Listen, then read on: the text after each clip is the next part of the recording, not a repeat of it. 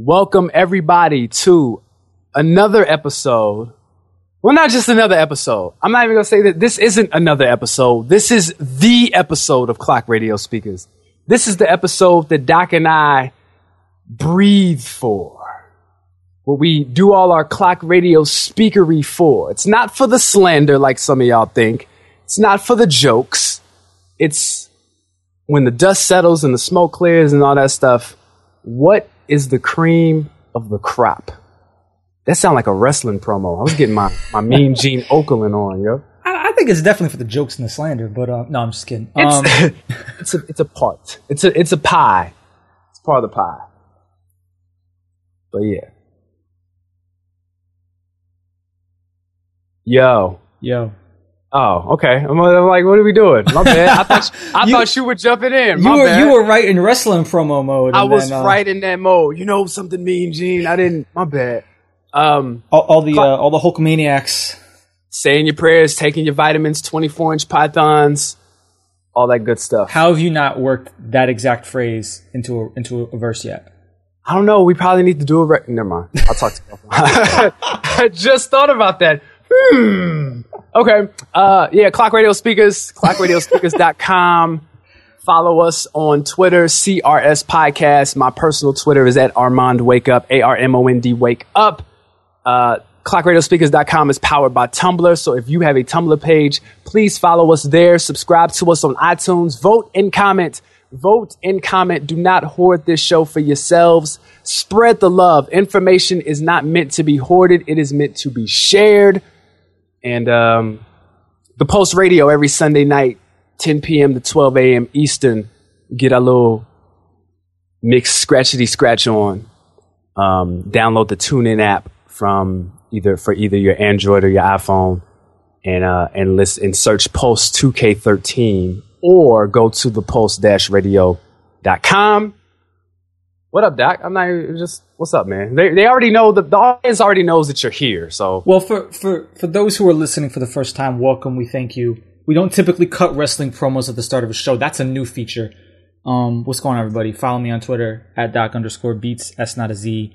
Don't follow me anywhere else. Um, but you can actually, you know what? If I, I've had some people ask me where can they hear um, some of the stuff that I've done. I, I need to like like really get serious about this and actually put some of my stuff up online. But I got random beats up on my SoundCloud, which is just soundcloud.com slash doc underscore beats. So you rapidy rappers out there, you know, you can download them. So go ahead, have fun. Um, what's going on, man? this is it's it's getting to the wire, son. Yeah, it's um, it's the middle of January, which means it's time for us to talk about 2012. Yeah, yeah. Oh, oh, we didn't talk about 2012 in 2012. I know that that we we get a little perspective now. Um, you know, we get to sort of we basically been spending. I've been spending almost like the last month just trying to work through everything, Yeah, um, listen to stuff, making you know make sure that I'm not because the problem with doing the show is you know we're listening to new, to new music all the time, so you sort of get sucked into thinking that thing that I just heard two weeks ago that was better than you know. Sometimes you got to go back and remind yourself. yep, absolutely. But yeah, man. So you know we're gonna talk about our top ten uh, albums of the year. Woo, Um, woo. we we don't agree. At all. Um, and the one place where we kind of agree actually kind of makes me mad. So like we're going to talk about that. Um, but um, but before we get to that, yeah, yeah, yeah. we got to talk about what's going on in R and B right now, real quick. Look at that rhythm and blues, not fist pumpery, not dubstep. Needs more dubstep. No EDM, none of that. Like straight, like Well, rapid well, bull crap. well, well, don't don't get too excited. Oh, oh no, I'm right. excited. So do you do you want to explain to the people why you're so excited about rhythm and blues right now? Well, um, two major players in the R&B game have returned with new music after um, Destiny's Child had an eight-year hiatus and they had a ten-year hiatus. Was it ten? It's not no, ten. No, no, no, no. Somebody said ten. No, I'm bugging. When did Future Sex Love Sounds come out? Oh Like- six, Yeah, oh seven, end of 06. So like six. you know, roughly six and a half years. Okay, so six. Okay, so six year hiatus. My bad. So you know, in in terms of music, that's a lifetime. You don't just come back after six years, after eight years, and just drop songs like, and then just have all eyes and all attention on you. So Um, first, there was the announcement. You know, Beyonce is slowly starting to come back out, put a face out there. She's got the GQ spread. Uh, she's got she's got the documentary on HBO. She's performing at halftime at the Super Bowl, and then out of nowhere, she's like, "Oh, and by the way, Destiny's Child is putting out a new album." Which wasn't really a new album, but It's more like a kind of a greatest hits. yeah, I call it. I would call it a greatest hits. It's a collection with this one new song because they need to sell it. right. I'm not sure if I understand the point of a greatest hits in the era of iTunes, but Mm. Because you know you that a greatest hits used to make sense, right? Where it's like I like this artist, but I don't want to go buy ten CDs, and oh, I can just get this greatest hits, and, and I, I have the essence of their collection. Just go on iTunes, man. Uh, I, you know what though? I think that in this era, I- Doc, I think that we kind of give the consumer too much credit. Okay. I don't think that everybody sits around like you and I and creates 1.5s and playlists. I think more people are doing it. I think it's a lot more common, but there's still a huge audience that doesn't feel like doing that and they just want all the hits. That's why, you know, no, no, I I understand that, but I guess what I'm saying is the whole concept of having to make because this used to be common where you would have to make a new record to to sort of sell the greatest hits, right? Yeah. Like, oh, greatest hits plus you get this new track. Well, you know, you can go buy the single if you really want it, and the same goes. Like, I, I just don't get the I don't know, especially for like the, for their audience. Like, it's not like they're selling to an older audience sure. right? This isn't like you know Josh Groban's greatest hits. Like you know, shout out, you know shout out to Josh Groban for making money, but like his his target audience isn't you know scouring tracks on on on iTunes and, and you know streaming on Spotify, Right. right? Um, I'm sure I'm gonna get some Josh Groban fan hit me like, yo, what are you talking about? I got all this stuff on iTunes. But anyway, all, I guess this, I got his fourth album. Yo, he'd be like, yo, I got this Josh Groban 1.5. It's killer. um, I removed the interludes. It's too much. It's too much, too much Groban. Um, but uh, but uh, so me me being me sort of you know being overly ana- analytical aside, let's talk about the song itself. So we got this new song, Yeah. um, Nuclear. Nuclear, produced by Pharrell, Yeah. um, written by what Pharrell. Uh, I'm guessing Beyonce probably did a little something there. nah. Or did she just pay somebody? Oh, listen to you. You just went right into Armond conspiracy theory mode. Nah, it's not. Con- it's not a conspiracy theory. It got proven with Ne-Yo and with the MySpace chick. It's a proven fact. Com- common claims of a conspiracy theorist. Um, but anyway, it's called We're gonna talk about this. Never mind. it's called it's called Nuclear. Yeah. It's called And- Nuclear. and I see a lot of people getting excited about this. Yeah, I, you know what? I saw a lot of initial excitement, and then I saw it turn into backlash really quick. W- what backlash is it getting? Um, why is Destiny's Child making music? It's okay. It's mediocre. It's not that good. It's old. Like it. it got old. Yeah, people were saying that it, it was recorded. I heard every every Destiny's Child era. I heard this got recorded in. They were like, "This is from the Destiny Fulfilled era. This is from the Writing's on the Wall era. This is from the whatever other album that they had. I don't know, but yeah, I mean, but you know, I guess um, Michelle said that it was recorded a few weeks ago. Yeah, uh, you know this this is clearly in line with what's happening right now, which is the the return of, of the early '90s sound. Yes, Right. Um, it's a pretty pretty famous uh, drum loop in here Yep. with uh with some uh, pretty mediocre uh, R&B stylings on top of it. I don't Ah. understand why everyone's excited about this. I really don't. It's just not. You're bugging. No, it's. eh. I played it out the first day. I haven't listened to it since that first day, but Like- that's because I ran it into the ground for like four hours straight. like let's be honest, Destiny's Child is overrated anyway. when, when Beyonce went solo, people weren't exactly crying in the streets, No, they weren't. right? They weren't. Um, th- this would be like if, if instead of a new Timberlake song, we got an NSYNC reunion. Like, True. right? That would that an NSYNC reunion would be more about you. You don't do the NSYNC reunion until you have nothing else left to do, and then you become like the Backstreet Boys who are touring now with New Kids in the Block, trying to remind you know women who are now my age and older of what it was like to be a teenager again. Right? You don't you don't do that move. Um, the Destiny's Child reunion, like I, I don't know. I don't really know if I. It's just one song. Like I don't know if you call one song a reunion, but I'm not really impressed with the song to be honest with you. The song is dope. It's all right. it's really dope. No, I man. I love actually love their R and B stylings on top of it. Um, I actually became. I mean, I liked their last album. I like Destiny Fulfilled, like that had T-shirt and Catered to You and Is She the Reason and Girl and like that was a dope album. Like that was a really dope album. it was. Know- it was. You know me in R and B. yeah, see, I'm an R&B head, so you know. But no, this is dope. I mean, this is why it's dope is because it always comes back around. That's why. That's why you know it. I, I get tired of people complaining about music because you're gonna miss out on some great music because you're gonna wish like now we're like you know oh we wish it was this year but you know imagine if we had the the resources that we had in 1995 would we be sitting there saying oh why is why is Illmatic only 10 songs? He should have he should have added I'm a villain on there. You know like get out of here. Just it's dope because in 2022 you're gonna be like dang I wish it was 2012 again. So I, I, I love the fact that early 90s R&B is making a comeback and I really love this record. This record is really dope. Does anything happen after this for Destiny's Child? Probably not. Maybe she brings them on, maybe she goes on a tour and she brings them out to like, you know, sing like a little medley or whatever and they run backstage. Can you Whatever. imagine being reduced to that? That's At this up. point, is that a reduction for for Michelle and I mean, I guess for Kelly it might be. eh I mean, granted Kelly, you know, what Ke- what did Kelly have? Two did she have two hit records or just one? What, what do you define as a hit record? Well, what's called was a hit. Uh, Motivation was a hit. Okay. It wasn't like a worldwide smash. It was All a right, hit yeah, record. yeah, yeah, okay. That's- But you know, I don't think she did anything after that. I mean, she got on the Future record.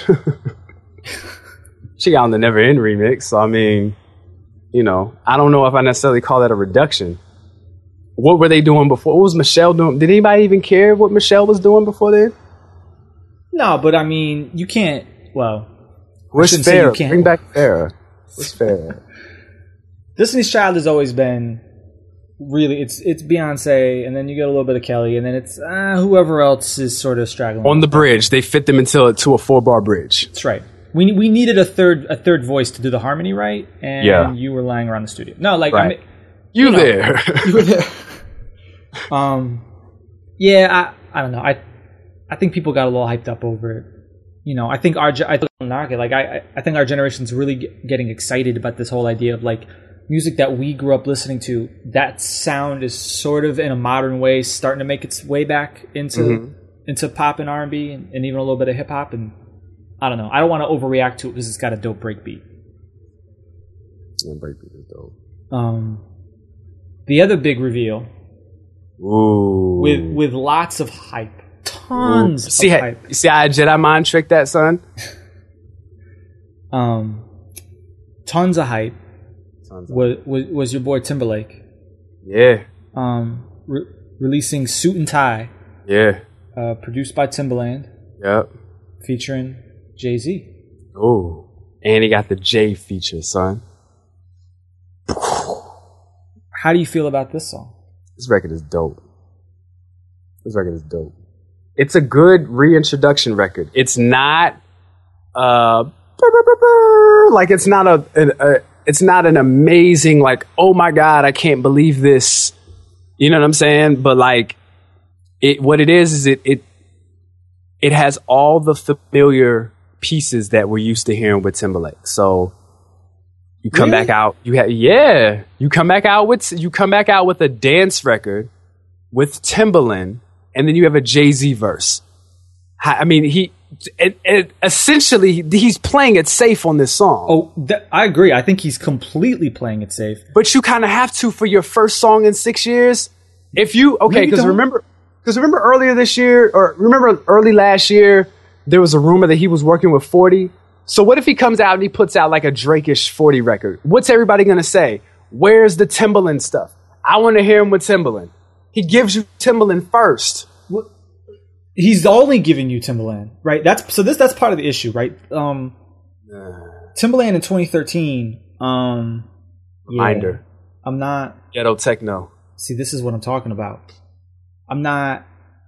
I have real concerns, This is the best Timbaland produced anything in years. Since and it's Shot. not even that good. It because it's a cause, no it it's a Pharrell record. It, it sounds like Robin Thicke for starters. Robin Thicke sounds like Justin Timberlake. Y'all forget that Ju- Justin when did when did when did Evolution of Robin Thicke come out? That was 05. Probably. That sounds So right. he comes out. What's Robin Thicke's first single? Wanna Love You Girl. Who's on that record? Pharrell. He's on a Neptune's beat singing in, in falsetto. He was that's signed to Tim- Pharrell's label. That's Timberlake. You get a, you they called it Blue Eyed Soul, quote unquote. That's right. AKA white people singing w- without guitars. What?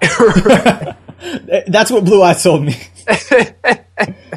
Uh, At least initially. problems with guitar. I tell everybody that joke when a couple weeks ago when I was trying to explain explain to you the difference between contemporary Christian and gospel. You're like, so white people problems with guitars. Ah, that was funny. But nah, man, it Justin Timberlake swiped Justin Timberlake's everything. So that's why I'm like, are you serious? Justin Timberlake puts out a record. you Robin mean, you, mean Rob, you mean Robin Thicke swiped Justin Tim- Like, to me, Robin Thicke was always the poor man's Timberlake. always? Well, when you put out a record that reminds people of the poor man's version of yourself, you've got Uh, problems. He even sounds more like Robin Thicke than himself. He does Uh. sound different, you admit that. He does sound different, but he's older. Of course, he's gonna sound Okay. different. Um, there are parts of this beat I like a lot. Like, Like the part during the verses, actually. yeah. I like that. I don't really So- like the horn. I was gonna say, so you don't like the horns? It, you got to be real careful with horns. Yeah. It's a thin line between dope and Trappy. not even trappy. I'll take trap because trap horns are purposely fake. right? I'm thinking like the horns on um uh Crits It's Cool to Be Southern. I don't like those. That's exactly what I'm talking about. I hate those. Um see, I mean, because though, no, only because those scream. The those those are sample clearance horns. those are we couldn't clear we couldn't clear this record. So, oh, let's get live instrumentation. Yeah, yeah.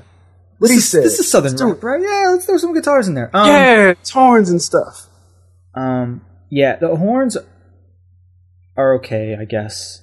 Jay's verse is completely unnecessary.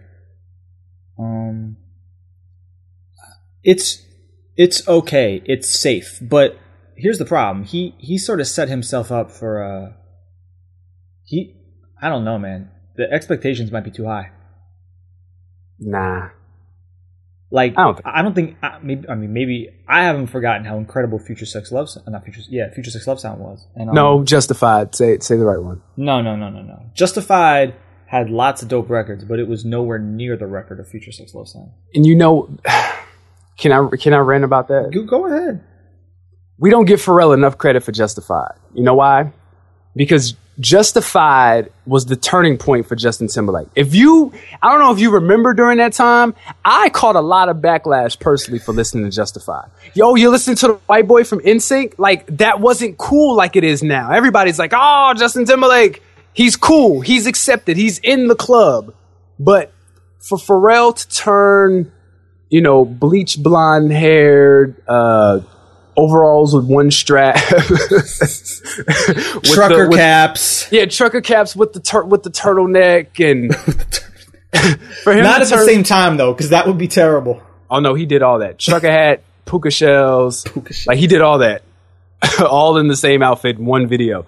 um, to turn that Justin Timberlake into a bona fide, oh, so we can play, you know, because he had, you know, he had what's called was more urban radio. Like I Love You was more urban radio. Rock Your Body went pop. Cry Me River went pop, but they were still accepted. You remember 50 jumped on the Cry Me River remix and like he, I think Pharrell is totally responsible for that balance and he doesn't get enough credit for that. Timbaland produces that first Justin Timberlake album. I think we have a different Justin Timberlake. I agree, but again, like I, I just don't think you can deny the second album. No, you can't. I, I don't. You know what? I'm. I think I'm spiteful with the second album just because Spiteful. everybody. Yeah, I mean, I know it's horrible. It's really pathetic, actually. Only because yes, Future Sex Love Sounds was incredible. Not taking anything away from that. I just don't think that Justified gets the respect that it deserves because that album Doesn't have good song. It has incredible songs. But there are some there are some skip really there are some tracks. missteps. I you know what all the missteps are? The Timbaland records, You mean except for Cry Me a River, except Cry Me a River. which is I mean, so incredible. the second half of that album is not that good. No, it's that's the problem. Whereas But those are the Timbaland records. except Cry Me a River. Cry Me a River is Cry Me a River. unslanderable. there you go. Um, Cry Me a River took him to another level, though. That's what that's what that's what broke him like pop. That's when they were like, oh, I mean, and then it didn't help. It helped the the Britney Spears thing. Like that helped. The video. Yeah, it helped. But that was just my justifier. And it, I've just I've been listening to the album for the last two weeks, ever since Timberlake made that announcement. I was like, oh, Justified's going back on the phone. We're gonna play this. We're gonna skate the one song and one song only. See, I, I, I would say, I would say that my experience, sort of listening to Justified, was different, merely because, like, I, maybe it was, you know, the the crew, the crowd of people who I ran with, but like, it wasn't a stretch to listen to, to uh, to Timberlake, Okay. right? Because I believe he performed "Like I Love You" at the VMAs. Okay. Yeah, he Um, did. And in fact, the record leaked out like a couple, like right just before or something like that. Because I remember having that, and I've sent that out to people. And at that point, yeah, remember AIM Direct Connect? Shout out Direct Connect. Um, shout out to Direct Connect. uh, I, I was uh, I was sharing that everywhere. People were like, Timberlake, really? But once they saw the performance, they were like, Oh yeah, I need that new Timberlake record. Yeah. Um, so what was the last? Dude, never mind. We talked about that. what was the last record? The last perform performance that made you say, "Oh yeah, I need to get that." um, maybe Love Lockdown? No, no, Mine was um, Bruno Mars "Locked Out of Heaven" on SNL. maybe. Um, That was really good. I would say for me, it's, was it maybe? Uh, do we have do we have Runaway before the VMAs? Yeah.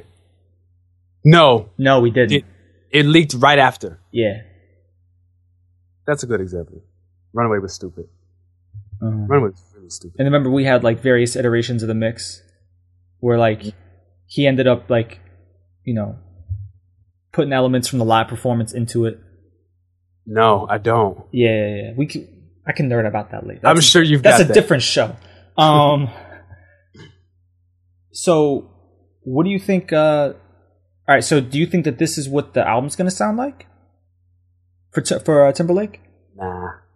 I think I mean I think I think Timberlake's lane is wide open. I think this is a layup, honestly.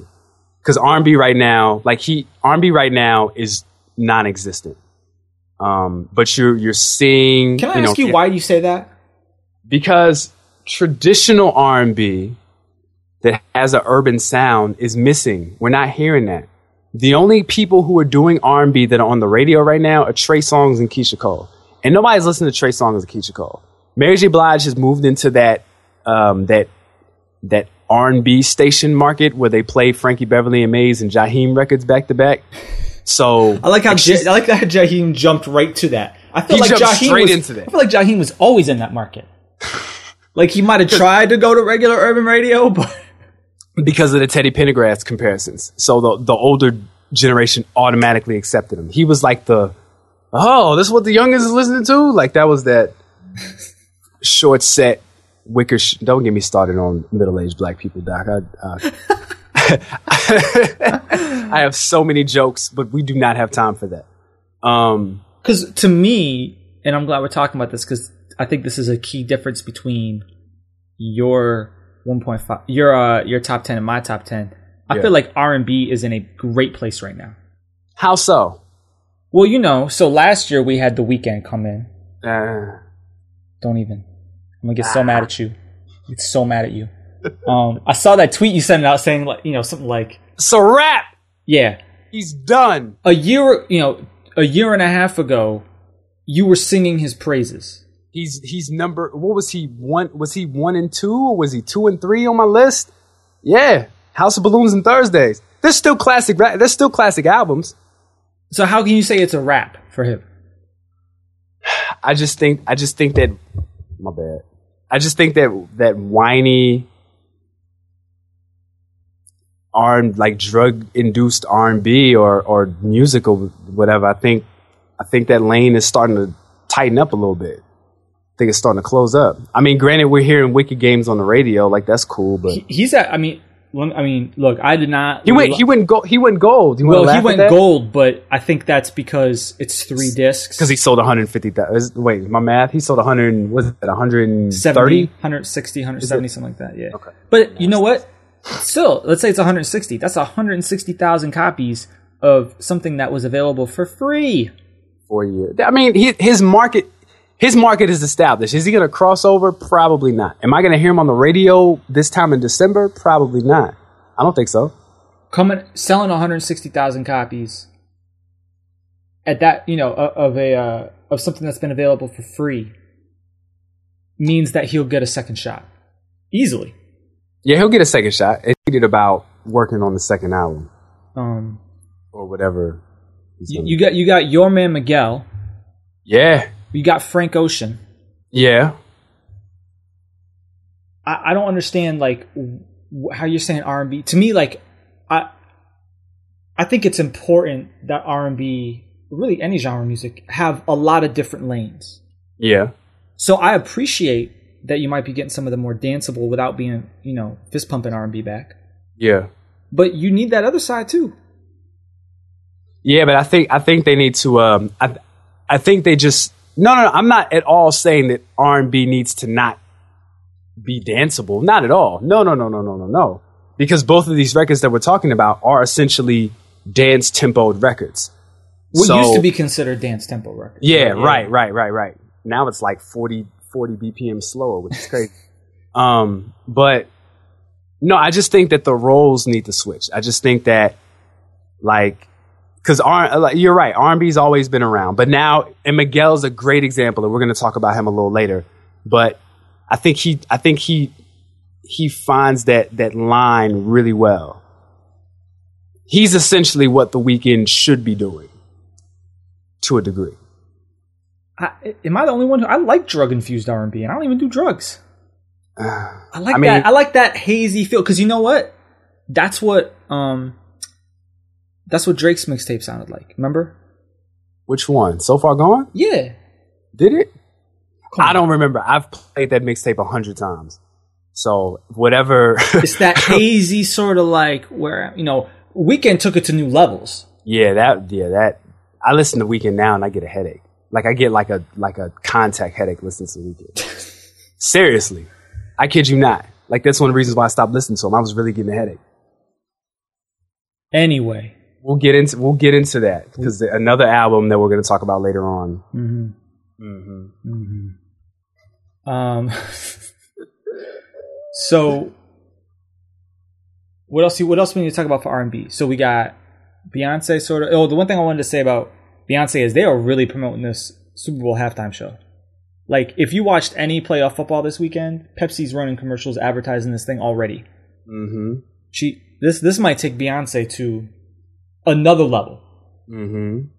Be you know, it's encouraging to hear she's working with the Dream, working with Pharrell. the dream. Um, who else? I think she said Pharrell, right? Yeah, Dream, Pharrell, Fauntleroy, Cocaine 80s. Somebody else I thought she was working with. All right, whatever. But yeah, I'm. Yeah, okay. So maybe it was Pharrell. All right. So you know that's that, so we got we got Beyonce, we got Timberlake. What what else we got for R and B? Um, Well, we, we we could talk about your man Frank Ocean real quick. More specifically, a remix to Pink Matter. yeah, okay. Oh, good transition. Aha, pew pew. All right, yeah, right, right, right, right. So your man, your man, Big Boi, My man. gets, gets on the yeah, it's your man. It's your there. He he got on the on the Frank Ocean and Andre 3000 record. Uh, apparently uh, unauthorized. Right. Um. Now all of a sudden it's unauthorized. Right. So the so the story is, well, uh, the original story was remember Big Boi recorded something for Frank Ocean's album that didn't make the album. Oh, he did. Yeah. So people were like, wait a minute. So Frank Ocean was working with both of them and couldn't get him on, on the same song. So there was that sort of reaction initially. Not about that. And then, you know, we get word, you know, so we had heard about the Pink Matter remix and it finally came out this week. Um, and then, you know, Andre's quick to clarify, like this is not an OutKast reunion, Yeah. and people are. I, I, I see, you know, I see some people attacking Big Boi. I see some people. Def- I'm sorry, attacking Andre. I see some people defending Andre. Mm. Where, where, how do you feel about this whole situation? I thought that the reason why they were so adamant about not doing OutKast records was because they weren't getting clearance from Jive. I thought that Jive, I thought they had reached the end of their rope with Jive, and they were just not because I, I remember Andre was supposed to be on Big Boi's first album. Remember Yep. there was that that record. Then they didn't they leak that? Well, there was Royal Flush and Nah, it wasn't Royal Flush. Well, yeah, it was Royal Flush. There was another record. I can't that had. Andre on it. Maybe it was on the second album. I don't know, but I remember there was an OutKast record that leaked. I'd say within the last three years, three or four years, um, that that uh Jive wouldn't clear. So that's what I'm thinking. I'm thinking they don't, you know, Frank Ocean's popular. So if they see Frank Ocean featuring OutKast, Jive is automatically going to either lay the hammer down or they're going to say, "Yeah, we want in on that. Put that on iTunes, and we want money." So Andre's almost like, whoa, whoa, whoa, whoa, whoa. That's why it's on the on the cover. It's Frank Ocean featuring Andre 3000 and Big Boi, not Frank Ocean featuring Outkast, because they have their own solo ventures That's separate. from Jive. That's what I thought. But you know, like you said, the reaction online is very much like Andre's a, a jerk. He's this, he's that. He doesn't want to. You know, he they OutKast hates each other. It's over. Blah blah blah. What do you think? I think Big Boi's bitter. Um, You think Big Boi's bitter? I think Big Boi's bitter. I think he resents Andre for not making music. Mm. I think I understand where Andre's coming from, even if he's being a perfectionist. I, and I think in Andre's mind, like if you're gonna call it an OutKast record, it's got to be an OutKast record. That Right. means something to him, right? OutKast to, to Andre is clearly not just Big Boi plus Andre, Mm. right? It's probably you know it's you got to make Organized Noize in the mix, Mr. DJs. Like it, there is a feel to an. I, I I imagine like if and for him like it also might it also might be that you know if we're going there then we got to go there right like Mhm. okay outkast is back so we're doing that and and that's not where he's at for better or for worse right do i wish he made do i wish they made more outkast music yeah but you know whether it's big boi saying stuff like oh you know i gave andre five records that he could be on for, for my album and you know i guess he was too busy you know making references to the gillette commercials and everything there's some resentment there like that's a problem right? Um, I I don't blame Big Boi and I don't blame Andre. They have different goals. Yeah. Um, I would not get I would not get any hopes up for an OutKast reunion anytime soon. I think it's over. It's over. I mean, But that's but that's okay. yeah. They gave us what six albums, a movie. It's over. And, and, and even at this point, somebody made a great point on Twitter. It's like, and thi- this generation, like this this this culture that we're in right now, all they're gonna do is say, make a record that sounds like Aquemini, make a record that sounds like ATLiens. You know, an Andre and Big Boi record would be freakishly, retardedly weird in 2013. It wouldn't even make sense. That's the It would uh, be weird. It would go over everybody's head, and they hate it. And in a week, it'd be forgotten about. you think so? Yeah. And and not to say that the record would be forgettable. It's just the feed me now culture that we're in. Feed me more culture that we're in. Uh, I mean, look at the Destiny's Child record. it's because it wasn't mean, that good. B. Okay, let me think. okay, what was the last? What was the last record that was universally just like boom? Like everybody loved it. You mean aside from Kendrick's album or Frank Ocean's album or and those okay and those had legs legs by this culture's standards a month a month and a half people are still? I, I think well, I they're think- talking about it now because it's the end of the year and people are like oh right of course kendrick's going to be number one on everybody's top 10 list You so you think you think in a, in a month no one's going to care about Kendrick's album?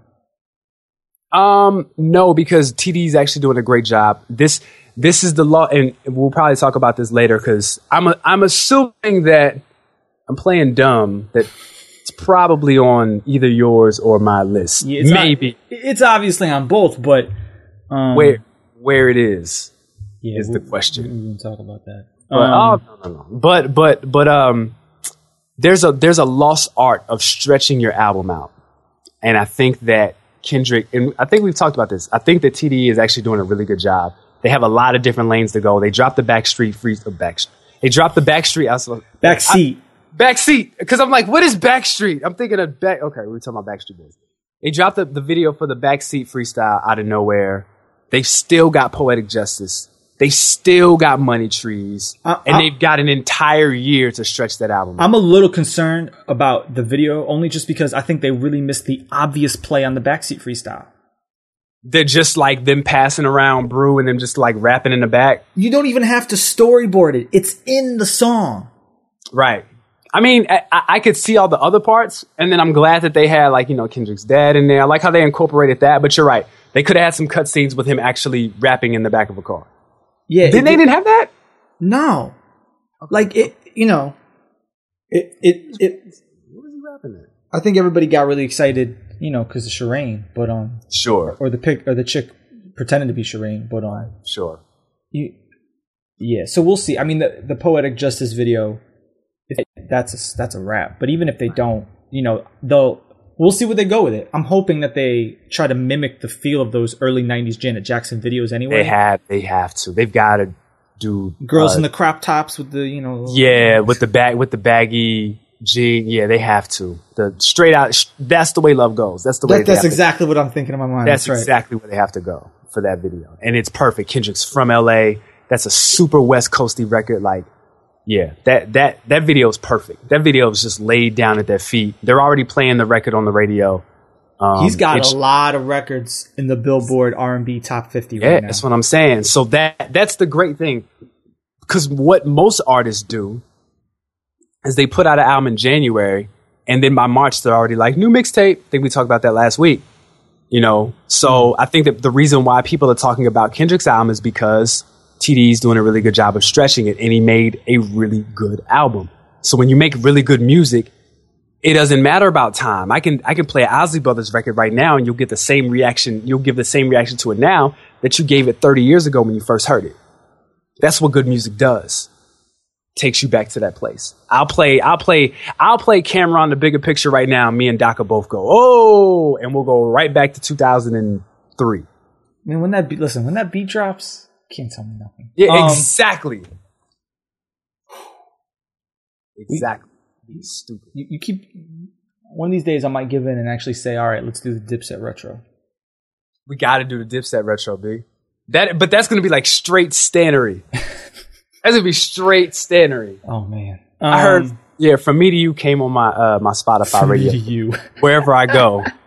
oh my god, like yo, I was bugging out. Anyway, How do we even get in this topic? Um, uh, we were talking about longevity of albums. Oh, because we were, t- I was talking about how OutKast album or an OutKast record will be Oh. forgotten in a week just because of our cul- the, the culture that we live in. I um, I, I I think that could be a possibility. I think it also depends on. I think it just depends on the li- you know what the album sounds like. I think it really does. Um, because you ne- with OutKast you really never know. Yeah. Um, Think about a record. We wait. they, did they, we they do? can, they can mess around and go pop, and you know you get a surprise hit, and all of a sudden that album's going in places you didn't expect. You know that's that's just OutKast, Right. And even think about a record like um, ghetto music.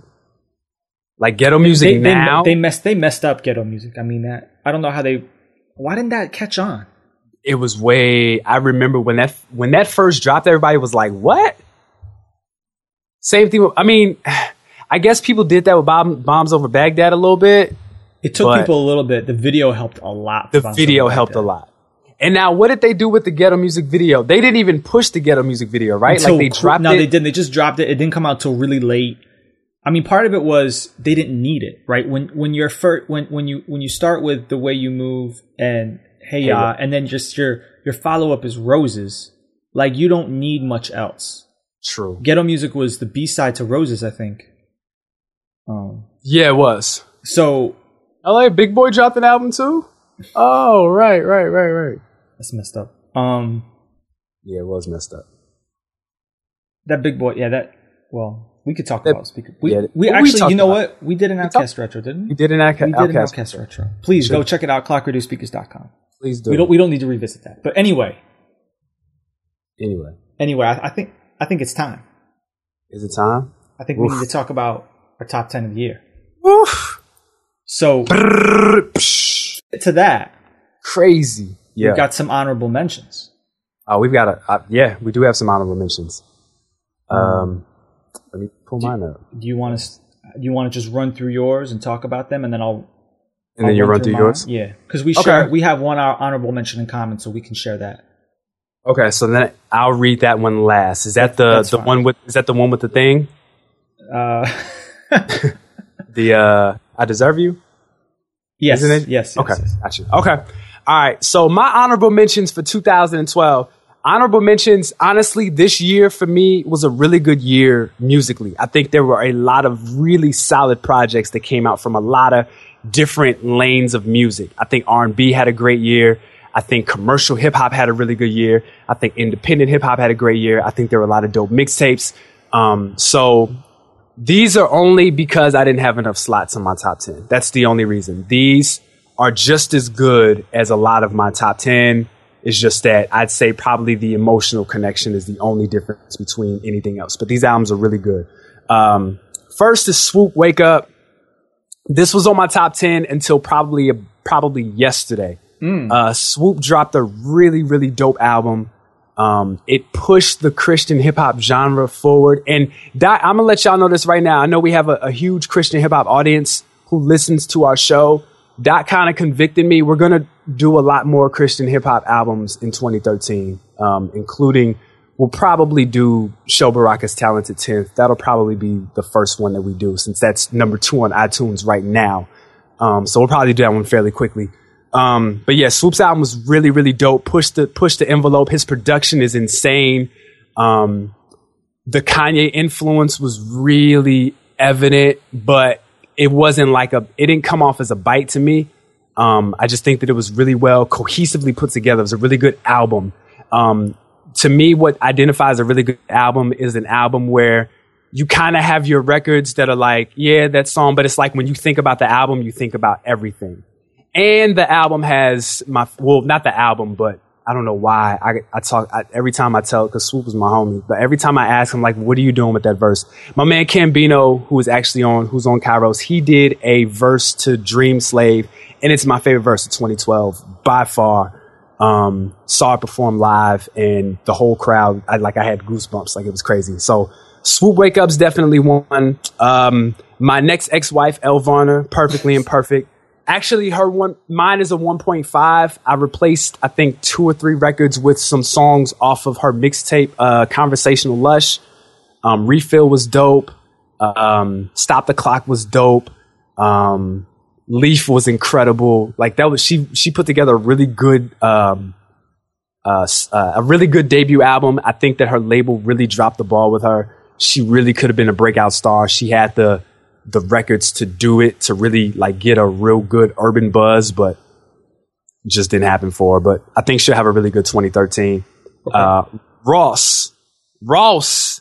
You know what's funny? I got Rich Forever and God Forgives I Don't on my honorable mention, but these are two really good projects, really different Well- projects.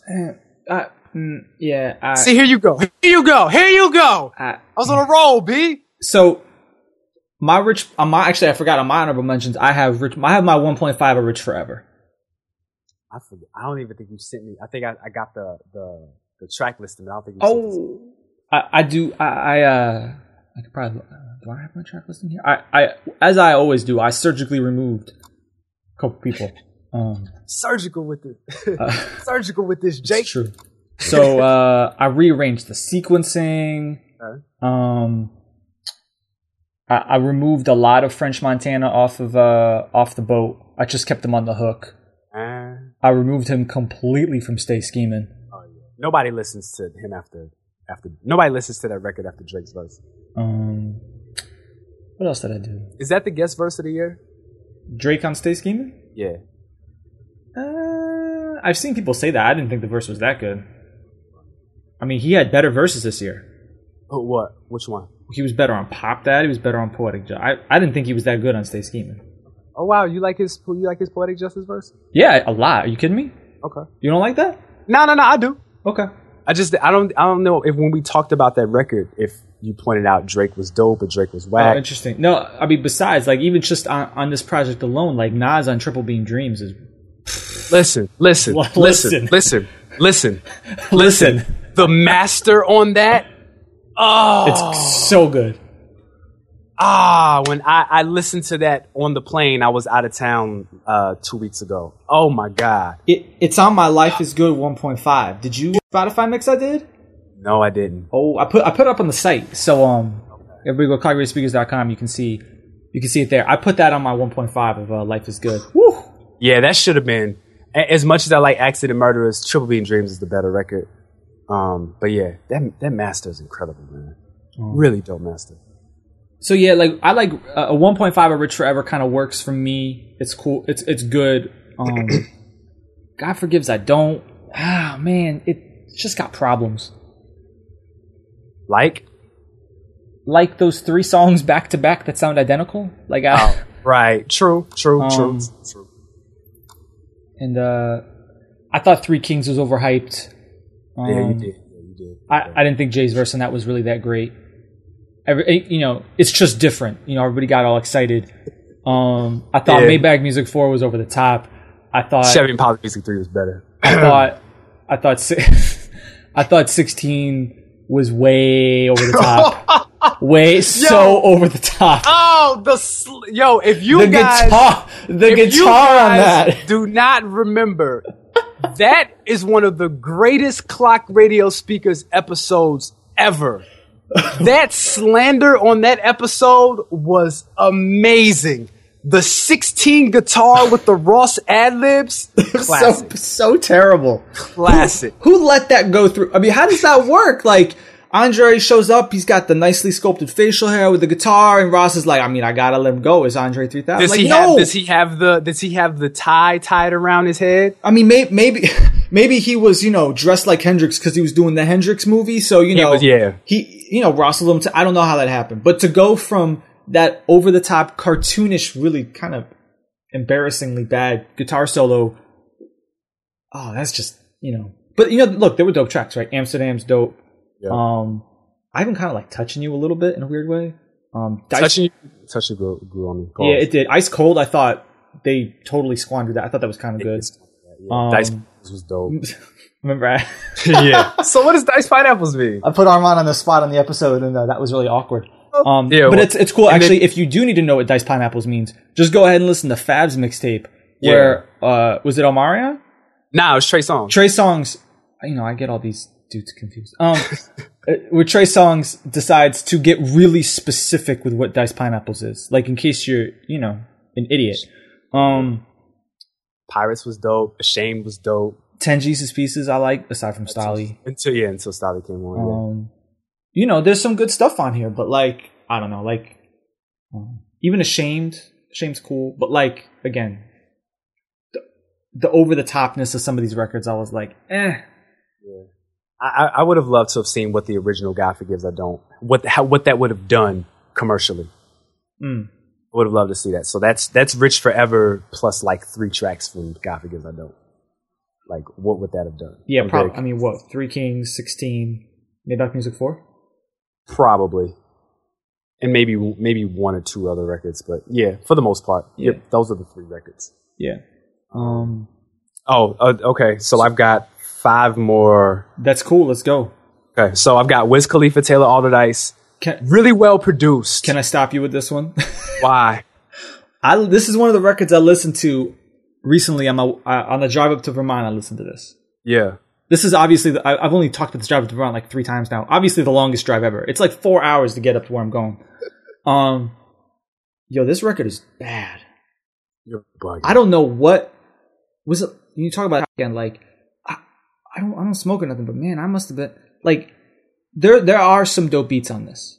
That's why I like this project. I'm not listening to at this point. I'm not listening to Wiz for anything other than his production. I, I'll give I'll give my wife credit because she you know she wasn't I was like, "Listen, honey, I'm gonna listen to a, a bunch of rec- a bunch of albums for the podcast," and she's like, "Okay," and she just started reading. Like she wasn't even trying to hear, and literally she had to look up from reading whatever she was reading eh, eh, for a, a bunch of different Wiz songs, and she's like, "I- "Is he really serious? Like he's so bad on this. Like he's he's actually detracting from the song, and I can listen to lots of. I will tolerate lots of bad rapping if the beat is dope enough, but he is like."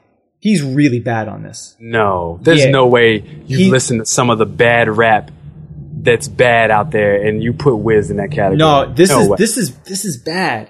no way. You know, you know what? Pro- I mean, because it, it's he, it's the same thing. It like is the same. sixteen tracks. It is the same thing. Okay. That's why I'm not listen. I'm not listening to Wiz for his raps. I'm not. I, I'm, not, either, but like he's now at the point where he's detracting. But I think that hurt his album. I think one of the reasons why that did whatever it did or whatever it's doing right now is because there was no switch up. You can do that on a mixtape, but then when you do the album, or you can do that on one, but you can't do it on both. You've got to pick and choose. One of the pro- one of those projects, you have to switch it up.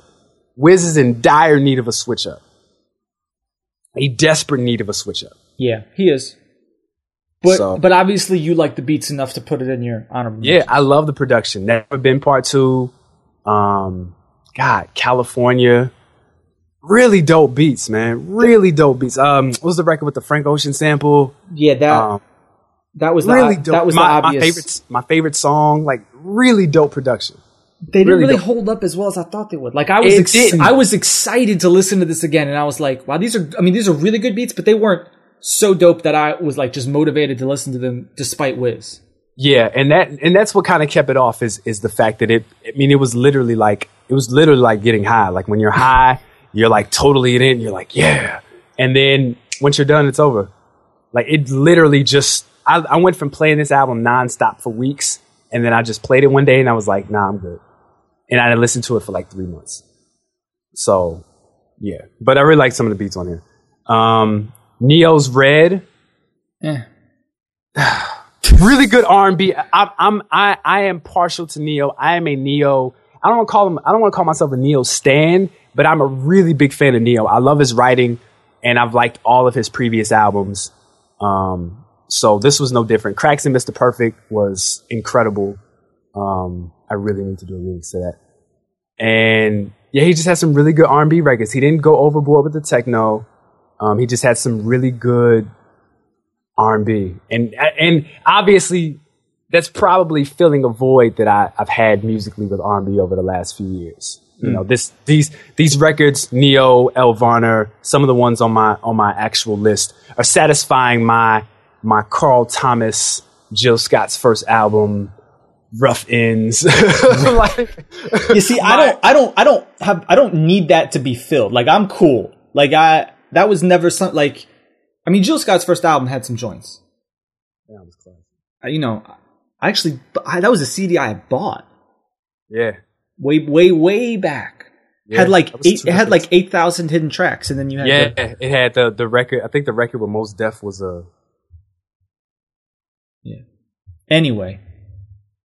Anyway, yeah. Um, so Red was one. Uh, where am I?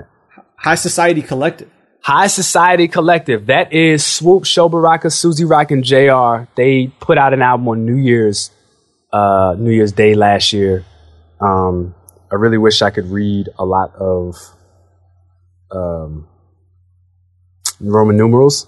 I think this is 2000. I think this is 2011. It is. It is. That's what it is? Okay. Sorry. WrestleMania r- raised me, and since we're not past the 20s on WrestleMania, I don't know any other. How about the So- Super Bowls, man? You don't know because the Super Bowls? Nah, fam. Nope. You know what? I'm not even to be. I'm gonna be totally honest with you. I'm not really a big football fan. Like I watch it, but and that I'm not concludes like, Clock Radio Speakers. Yeah. Um, see, I'm not. I, mean, I don't know why I do this show with you anyway because you're a Patriots fan. I don't know how I tolerate you for so long.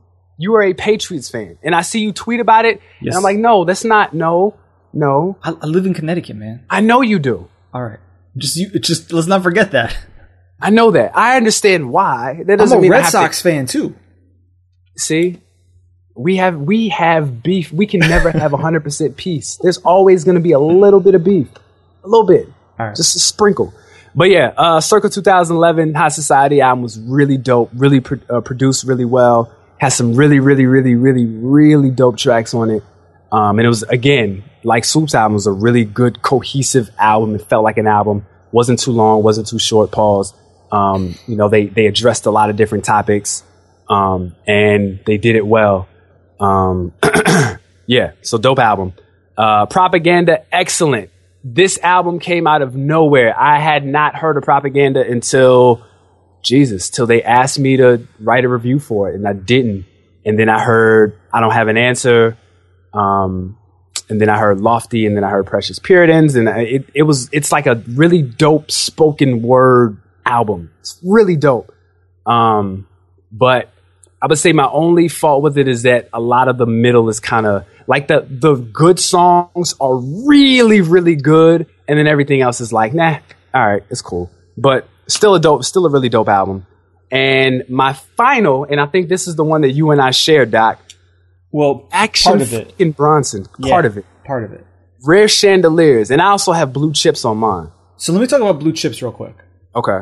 Um, I'm, blue chips is the beats aren't dope enough for me to get over the fact that action sounds like the white Ghostface, right? This is the last because he doesn't sound like the white Ghostface on Rare Chandeliers. Yes, he does. No, he doesn't. He just, but it's it's it's okay enough. Like you get around it. Why? Because Alchemist is so crazy. Alchemist is crazy on it, and and he look he is a dope lyricist, right? I Yeah, really dope. Yeah. I, I, I like him as an MC, but he, I mean, as someone who grew up on Wu Tang, not even just grew up, like, like my top ten albums of all time have like at least three Wu Tang records in it. You know what I mean? Like I, I can't escape the fact that he sounds like Ghostface, and I'm not saying it's dude's fault. I just can't. I just you know can't escape that. I know lots of people who think Blue Chips is better than Rare Chandeliers. Um, yeah, yeah, I actually heard that a lot. I think they're crazy. I think Rare Chandeliers, Rare, Rare Chandeliers was on my um, honorable mentions list. I think it's, I think it's really, I think it's really good. I don't think it's like incredible, amazing. I think it's really good. It just, I'll say this, it really just missed. And depending on the day of the Yeah. week, Yeah. I might be, I I might be convinced to swap it in because really the bottom couple rungs on my top ten are really not too. It's really bunched in with the with the top of my um honorable mentions. It's really close. Yeah. Obviously, you like it. I think this album is dope. I, and I totally agree with you. I mean, on any on any given day, depending on my mood, this easily slides in the top ten. Yeah. Sound was really dope, really really dope. And to me, he didn't he didn't sound like this was the least Ghostfacey I heard him out of all his projects. Um, the great thing about I say the one thing about Blue Chips that I didn't like is that it was in a lot of Action Bronson projects prior to Rare Chandeliers was that it was very um, um, repetitive.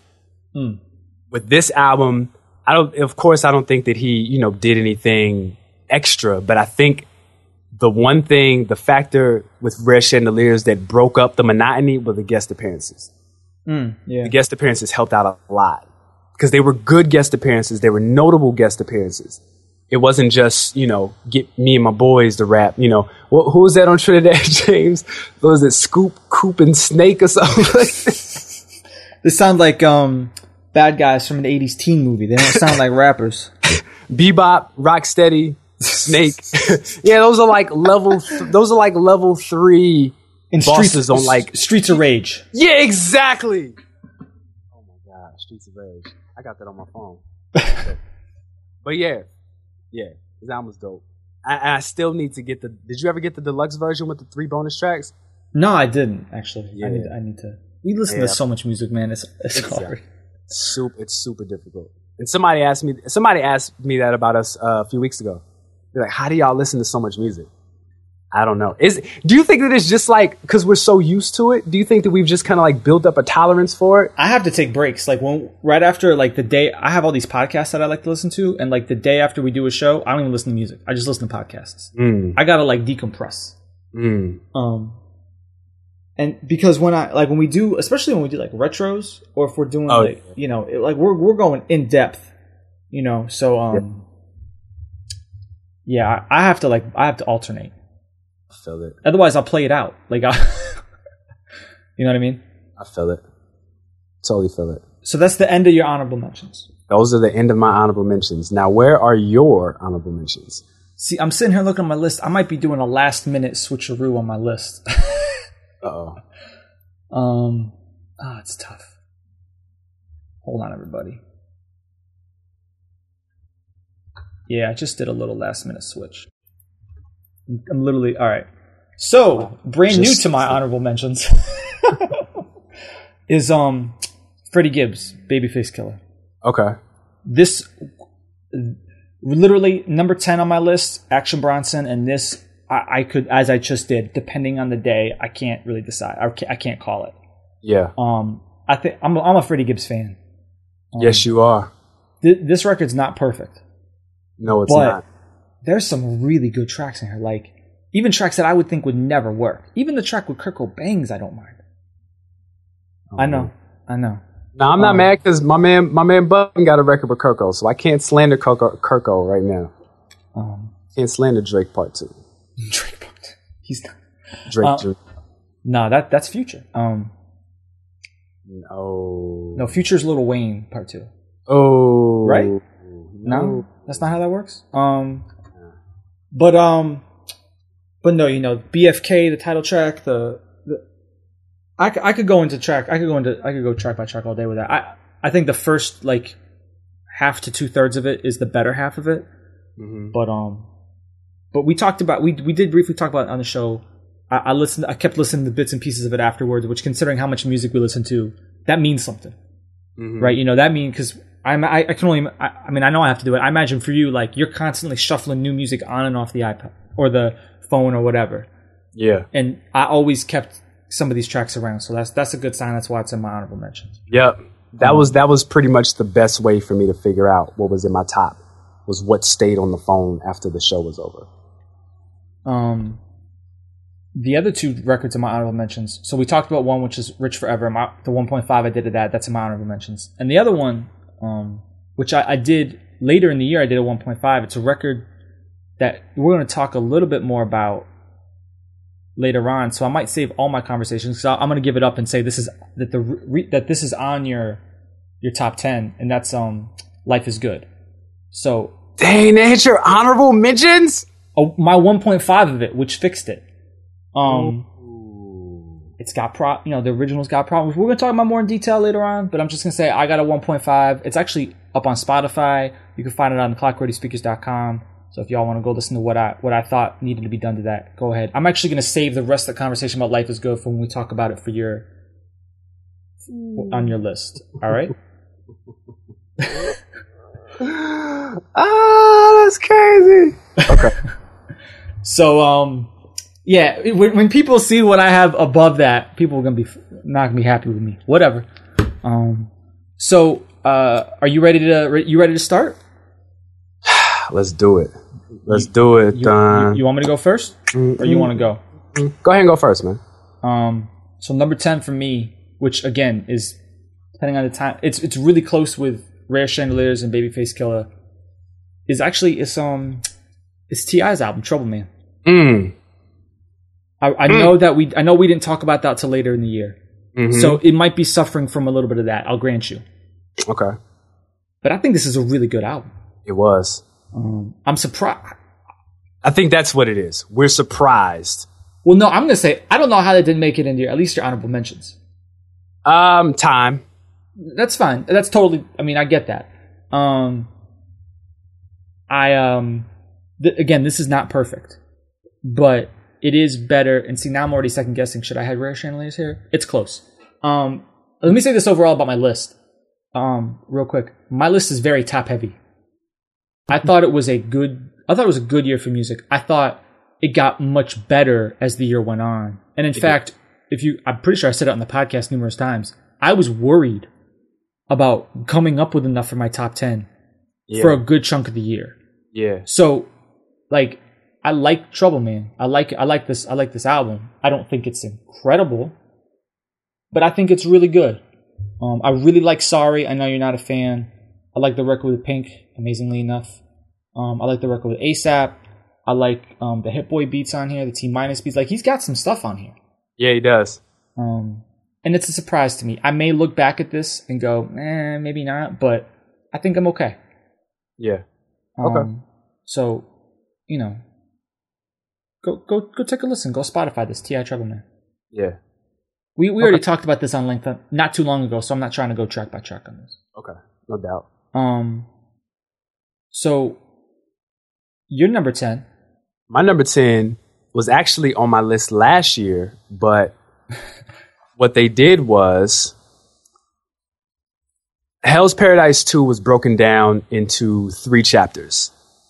And they released those three chapters between 2010 and 2011. Each one was like an EP. And then I believe it was in March or May of 2012.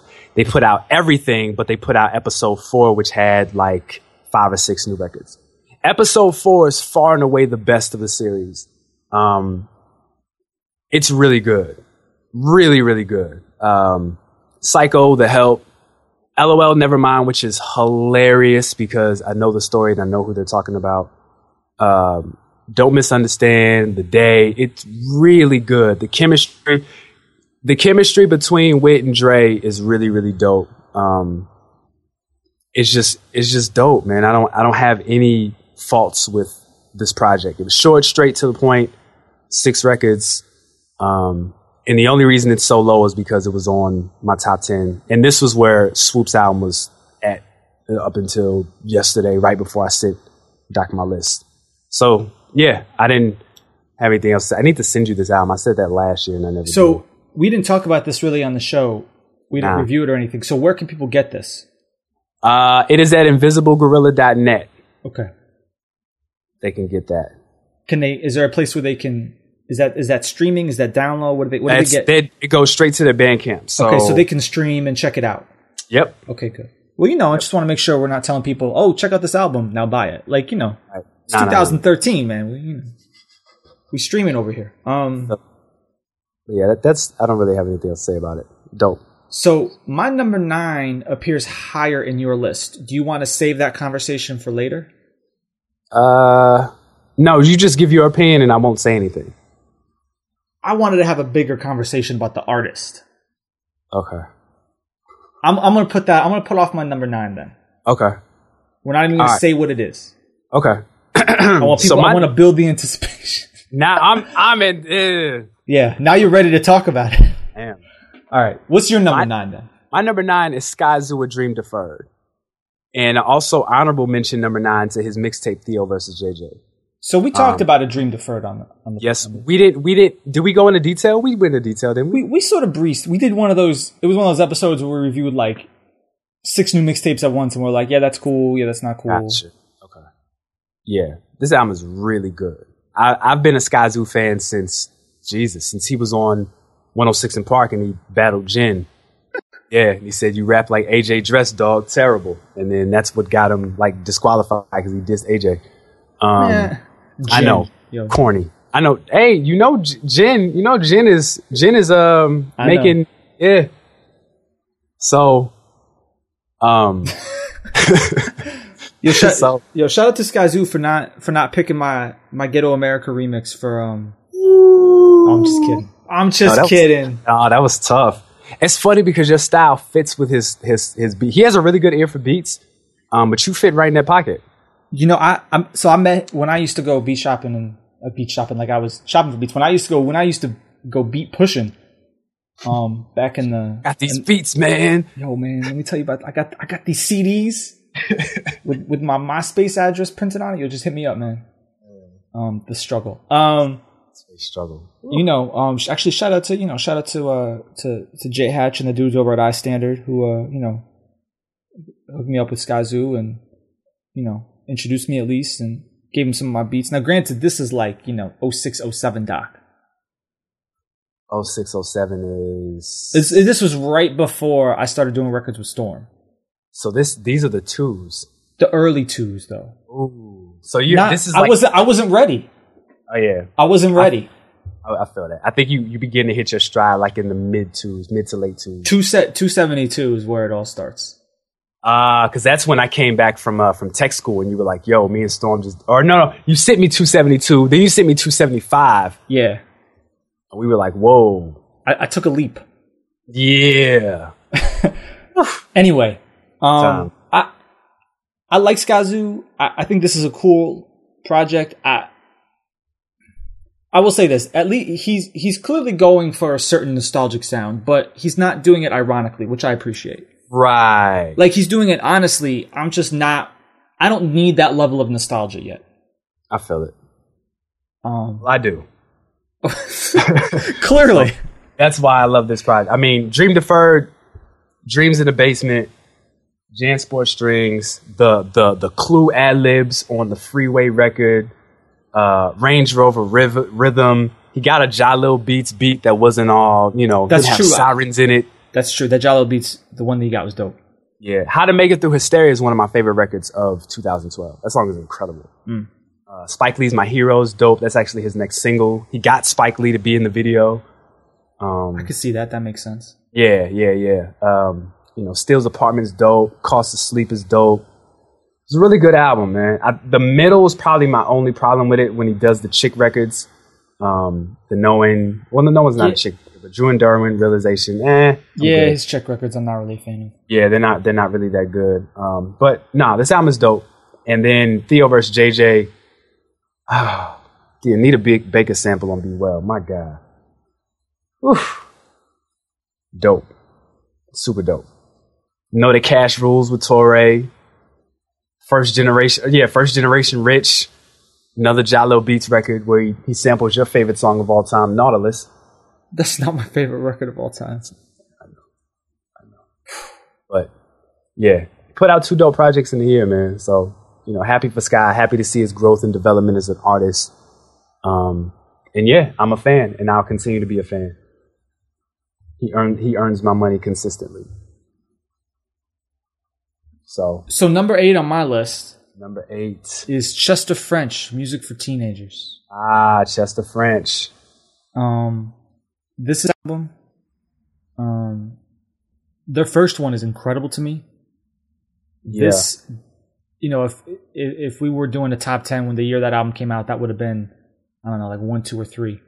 Um, this album's really good, and it it grew on me. There there are definitely some tracks that I skip, but some of these records, man, that album was really good. I didn't I didn't go back and listen to it, but that album was really good. Yeah, um Black Girls um Drop is incredible. Um Drop is almost like him on some dream type uh little bit. A little bit of that, you know, between the sheets R&B going on. Um the video for Drop is incredible. It is it's hysterical is what it is. Which one? Which one was the one that was um that was banned? It was the the black girl and the white girl. Was that Black Girls? I think that was Black Girls, yeah. So they did another video. Yeah, they did one for Drop, which is um, it's it's weird, but it's really funny. Um, Drop's incredible. There's some there's some really really good records on that album. I, I liked it a lot. Um, I'm I'm definitely fans of uh, of Chester French. I saw him live. That was actually how I uh, how it, how I found out about them. They uh they opened up for uh for NERD, um, t- at an NERD show I went to because they they used to be signed to uh Star Trak. Um, Yeah, I remember that. And yeah, they- because they were on. weren't they on? weren't they on uh, Clones? Or am I I- thinking of Spy Mob? or You're thinking of they- Spy Mob, and they're nothing like Spy Mob. Like they um, No, no, they're actually good. actually. And and I was just blown away at their live show by the energy. Um and and uh I'm definitely I'm always a fan. So I'm I'm you know, this is definitely a, a slightly different sort of record for them. Um but I but I like it a lot. I, I definitely encourage, you know, go stream that on Spotify, Chester French. So um that's my number eight. What's your number eight? My number eight is Drum roll please. Cocaine 80s Express OG. So they had a bunch of projects this year. Or last year, I Um, should say, right? Nah, they, they put out, I think they put out two in 2011. okay. And then they put out, they just put out this one in like April. And then they put they just put out another one recently, right? They just put out the Flower of Life or something like that. Okay. Um, but yeah, this Chain Glow is stupid with Nas. Um, Queen to Be is crazy.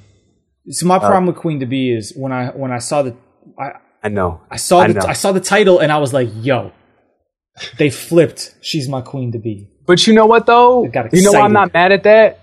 Because Uh, Nottz already did that, and I can't find it. I had the instrumental, and it was on my old computer, and I lost it, and I can't find it for anything.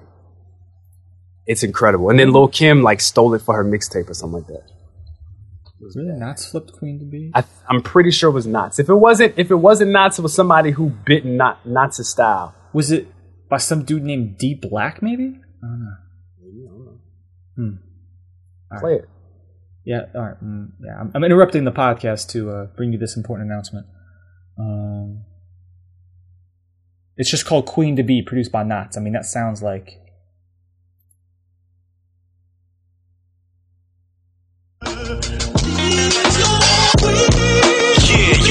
Yeah, that's it. Okay. That's uh, yeah, D Black Queen to Be, produced by Nottz. Um, if you Google that, there's a uh, a, a YouTube video that's D, that's uh, Primo on 89.1 in New York playing it. Um, that's a cool record, but I, I'm thinking someone like just re-singing that in like the cocaine 80s type way. I was like, oh, that could be you know, bring that to another level. Oh my god. We'll talk offline. I just gave you ideas. um, But yeah, this album is really dope, man. I like Cocaine 80s. They get a little repetitive after a while. I think that's my they do. my only fault. The too too many guitars. Too many guitars. Um, But yeah, album was really, really dope. You know what I need? I need like I need a best of all these projects that Cocaine 80s have done. Yeah. Yeah. Um, I could probably put that together. even if it's like, is everything on Spotify? Nope, because all these were free on their on their sites. Uh, I was gonna say even just like a, throw a Spotify playlist my way, like I, because I, I like Cocaine 80s work. I feel like when they're a part of a larger production. Yeah, I'd agree with that. Um, you know, like actually the the joint they did on uh, one of Nas's bonus tracks.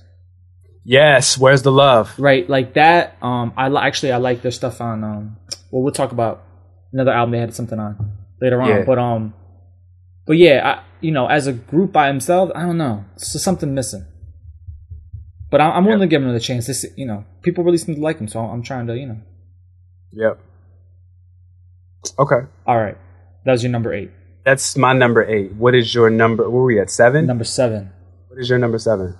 big sean detroit Ooh. this is uh this is the best mixtape of the year You think so? We're, yeah Ooh. Be- best mixtape of the year. Underrated mixtape. For I- me, I would- it, it came out of nowhere. It did come out of nowhere. Mm. And and I I honestly I think that they fla- I think that they floundered this mixtape. I think they flubbed on it. They- he wouldn't even need to drop an album first quarter.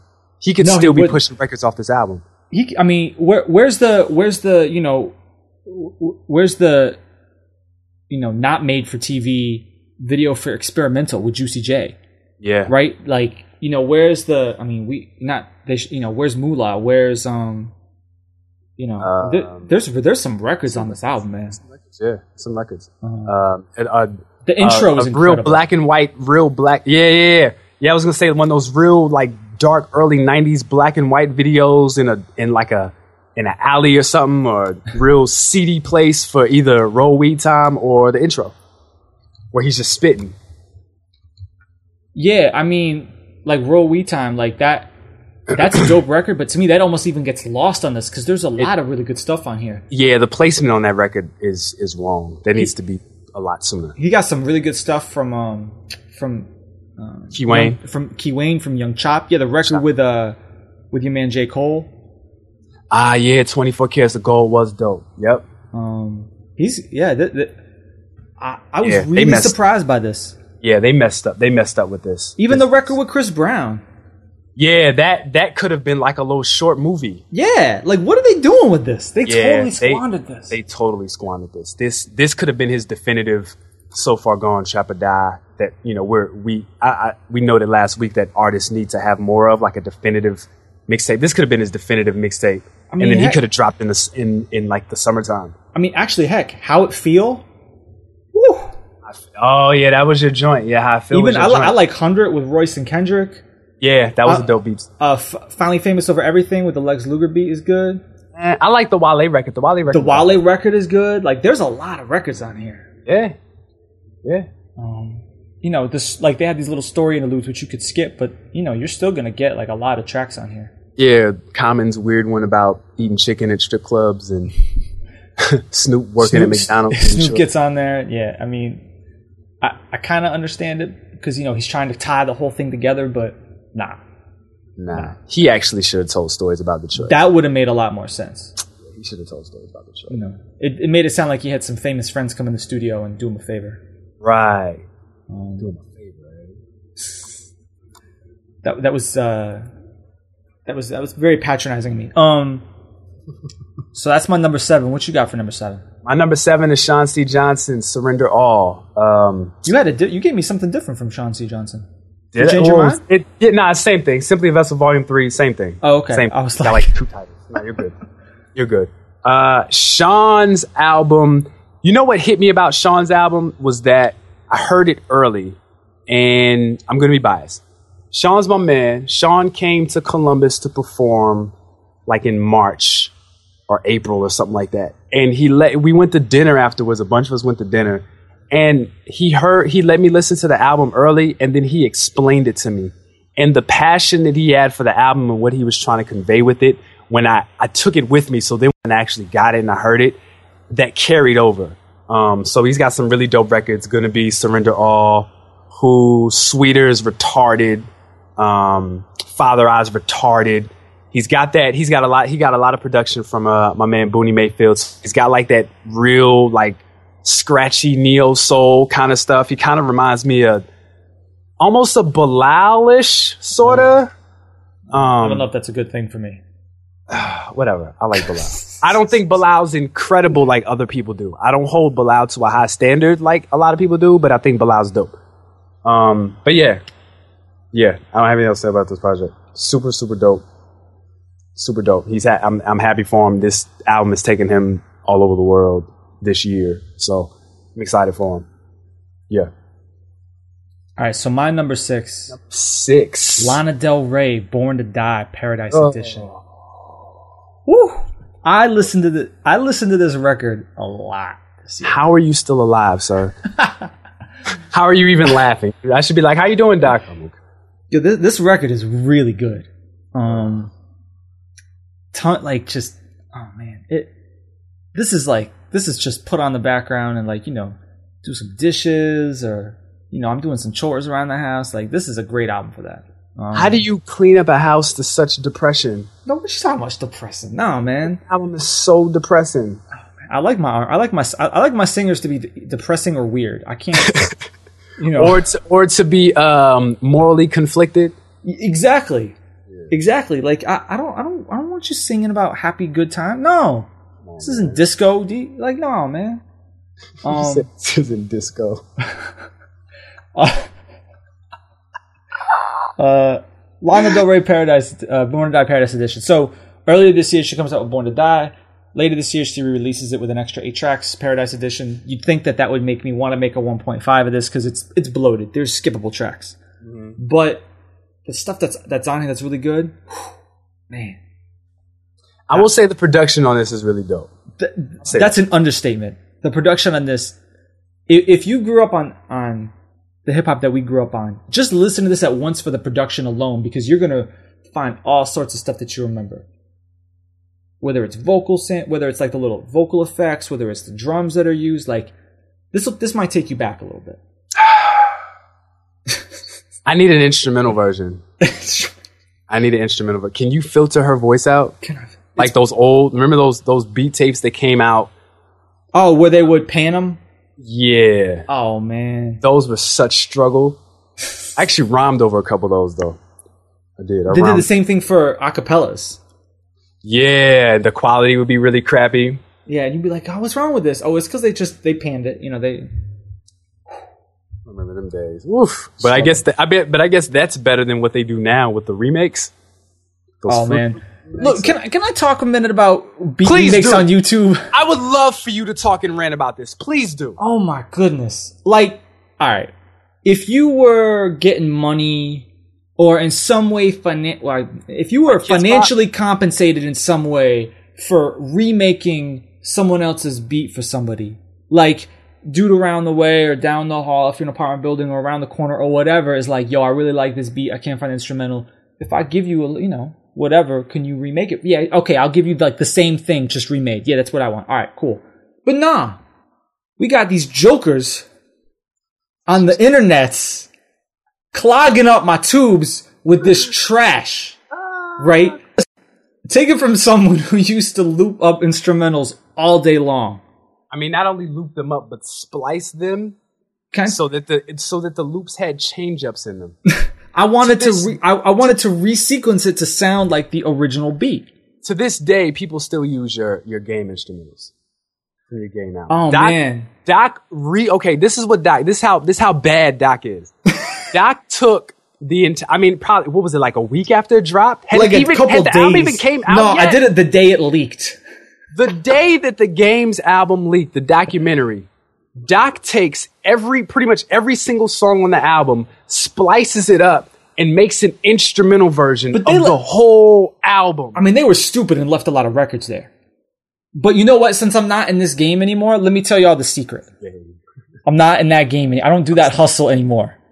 Big T, shout out to Big T. Shout out Big, what up, Big T? Um, uh, me and Big T don't put out these tapes anymore. But um, here's what you do. Shout out to J. Owens. J Arms stealing my beat. No, anyway, who cares? It was all free anyway. Um, so if you can't sequence it out, like there's obvious ways that you can. Like there's the loop at the end. You know, you might have to take some of the beginning. You might have to do all that stuff. Sometimes they'll leave room. Like if a you know if like a rapper's gonna jump into a beat like a half a bar too late, like you take that opening note and then maybe you splice that in there. Like you can do all that stuff. That's pretty basic stuff. But the thing that the thing that helped me do a lot of instrumentals that people that I, that people thought couldn't be done is see if you fade out a beat at the end that's not an arbitrary fade out where some dude is like manually like turning the knob down. They're just drawing either an exponential curve down or a straight line curve down or whatever audio editor they're using. So I would just redo that. I would just re-amplify it by the same curve. And sometimes it, it sometimes the the the drop off was too aggressive and I couldn't get it. But a lot of times people would take like, you know, uh, eight bars of a beat and slowly fade it out. That's child's play to read. Come on, man. That's easy. Um, so I would I would rebuild the beat back up, and and then I would use that as part of the loop to to fill in the spaces that I need. That was the secret, man. Secret. Not that. Not that it matters. Like honestly, you need beats. Yo, I- this is the best kept secret on the internet. I don't know why everybody doesn't go to this site every single day. DJServicePack.com. It's the greatest website ever. You don't go there? Nah, I go there. Okay. I go, to a, I go to a few sites. I love DJ Service Pack, man. I'm mad at DJ Service Pack because of the version of Goldie that they have. Yeah, well, mm, it's not perfect, right? Sometimes some stuff ends up on there, but anyway, the whole idea of remaking, like, Oh my god, do you did you hear the Dope Chick remake? which is, I did. It's so bad. Oh, it no no no no no. Bad is offended when it's called this. it's atrocious. That and Three Kings are the worst remakes I've heard in a very long time. Yeah, I don't, I don't get that appeal. Like, like, I guess people don't care. Nah, I mean even and even weird stuff like I get it's weird to me when actually like professional like you know notable rappers rap over them. Like even recently as the other day, Curren$y did something over Dice Pineapples, but the official Dice Pineapples is out. So why are you rapping over remakes? Cause that's what he has on a CD somewhere or downloaded in a folder somewhere. Like, Go to YouTube and rip it. oh man, that's, that's fraught with its own issues in terms of quality. Like, if you're really trying, you know, Yeah, it's it's it, yeah. YouTube is sometimes you luck out. Somebody upload. Sometimes somebody will upload something, and it'll be of quality, but. All right. So, Lana Del Rey was my number six.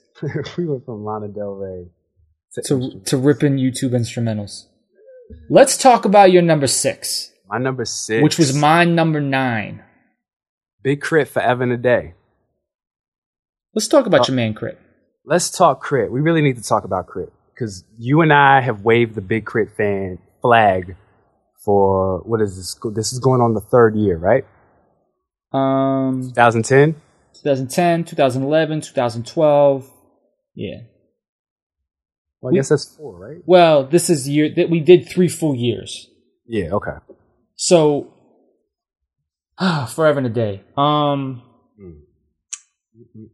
I- so did you go back and listen to both this and the album? Yes, I did. Let's talk The about the album first. The album's really bad. It is. It's really bad. I forgot. Like I thought that I you know I thought that maybe I was doing my typical doc thing where I get all you know Yeah. you get all critical and I. I, I docky. I, I, get all you know upset and you know I get really nitpicky and you know I'm talking about sample clearances and everything. Uh, You know on my mythical nine hour drive to Vermont, this is another one of the records that made its way in. I think on the ride home, yeah. and I was just like, oh no, oh Yeah, it's. Oh, It's that. Um, you know, there are some. There's some. There's a couple good joints, Yeah, absolutely. but most of it is. Most of it would be. Most of it is by far the worst work of his career. Oh yeah. But I just think he was exhausted. You think he was exhausted? Yeah. Oh, that's not what I think at all. I mean, uh, among other things, his style is not conducive to a major label. Well, that's that's what I, that's that's the bigger deal, which is he. We've talked about this a little bit, but he is a sample based producer. There is Yes. no way right. He's not a sample based producer who also you know knows how to play or whatever. His whole sound is built upon sampling.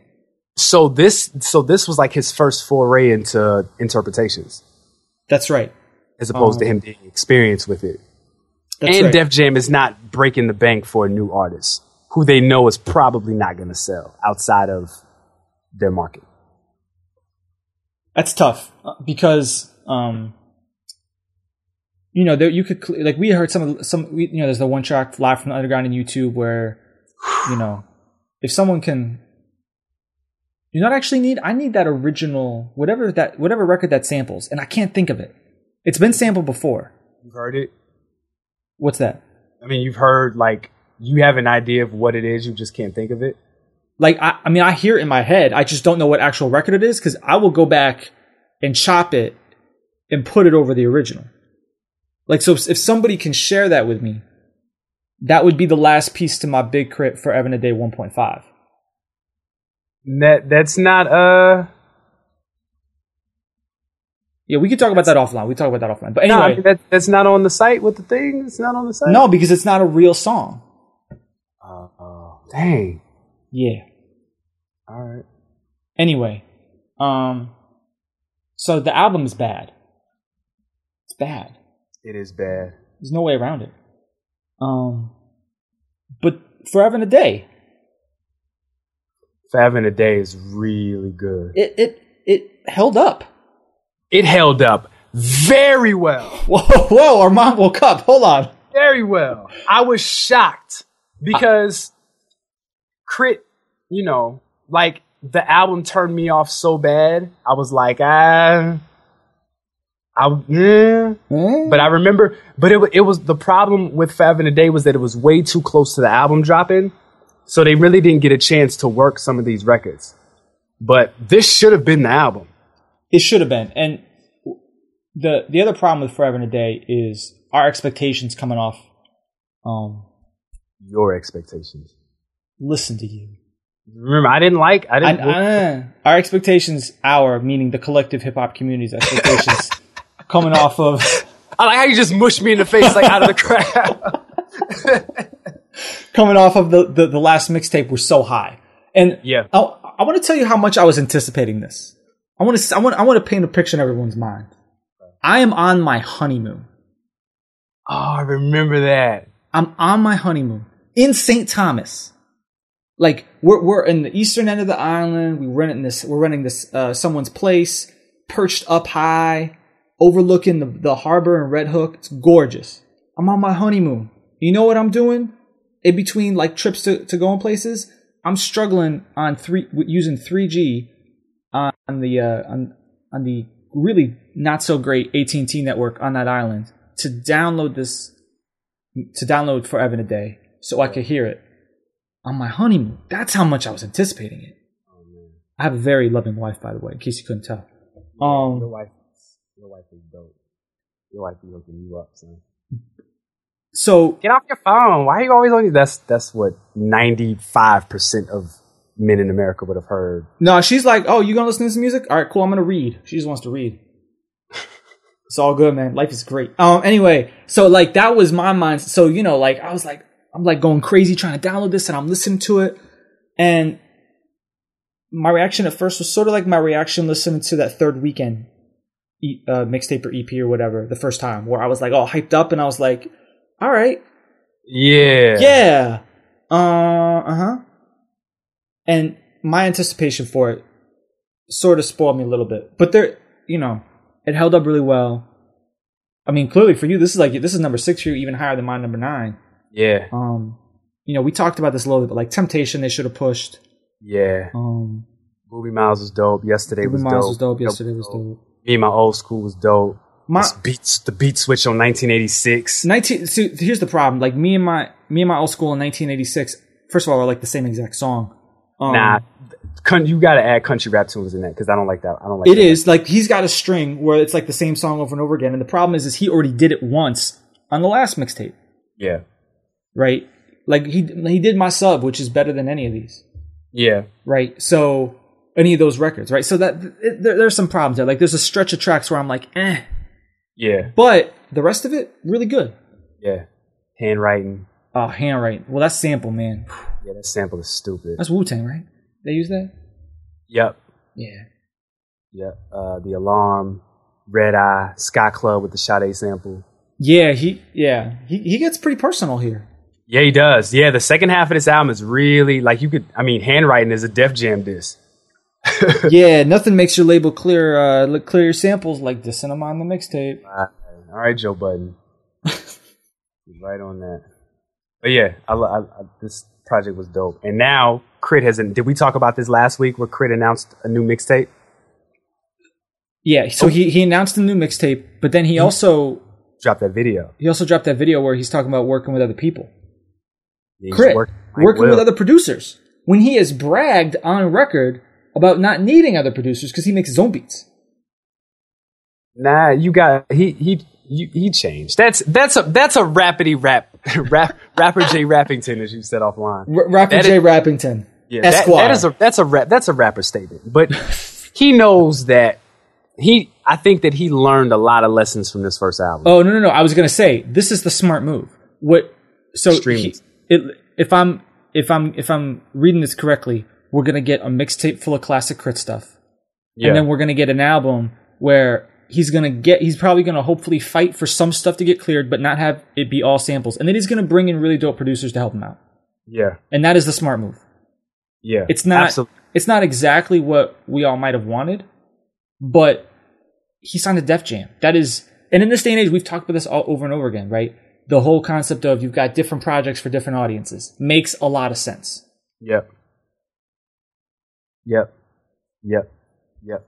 Yep. Yep. And for him, because he for the sample based stuff, he is going to do his own production. From a label point of view, like that's an even cheaper proposition, right? It's not like he's got to bring in outside producers to to to do the the sample based mixtape and sort of figure out how to take that out of the album budget and where does that fit in and do I not get top notch beats because I'm not paying and that whole mess. Like he can just do it himself. It's all good. Yeah. And if there's a, and if there's a really dope record that he wants to get cleared, he doesn't have to fight Def Jam about it. If if they're giving him any, if they if they don't look like they want, if it's a tough record to clear, maybe they don't want to pay. That's fine. Put on the mixtape. Like this is the way to go. Right. Plan for this from day one. I don't know what he thought he was going to be able to do.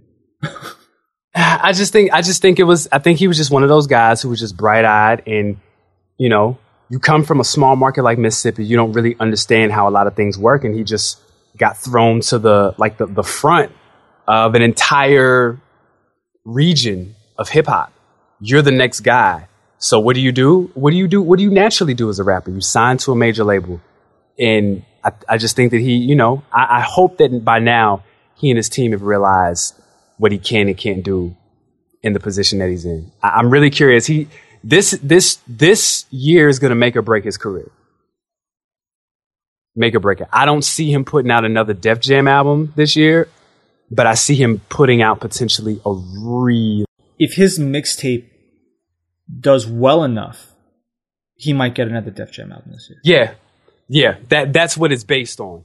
I I, I just really hope that we get. I'm, I'm glad that he kind of. But that mixtape has to drop soon Eh, not necessarily. Define soon. by spring. Because I think Def Jam's going to have a crowded fourth quarter. Oh, they are.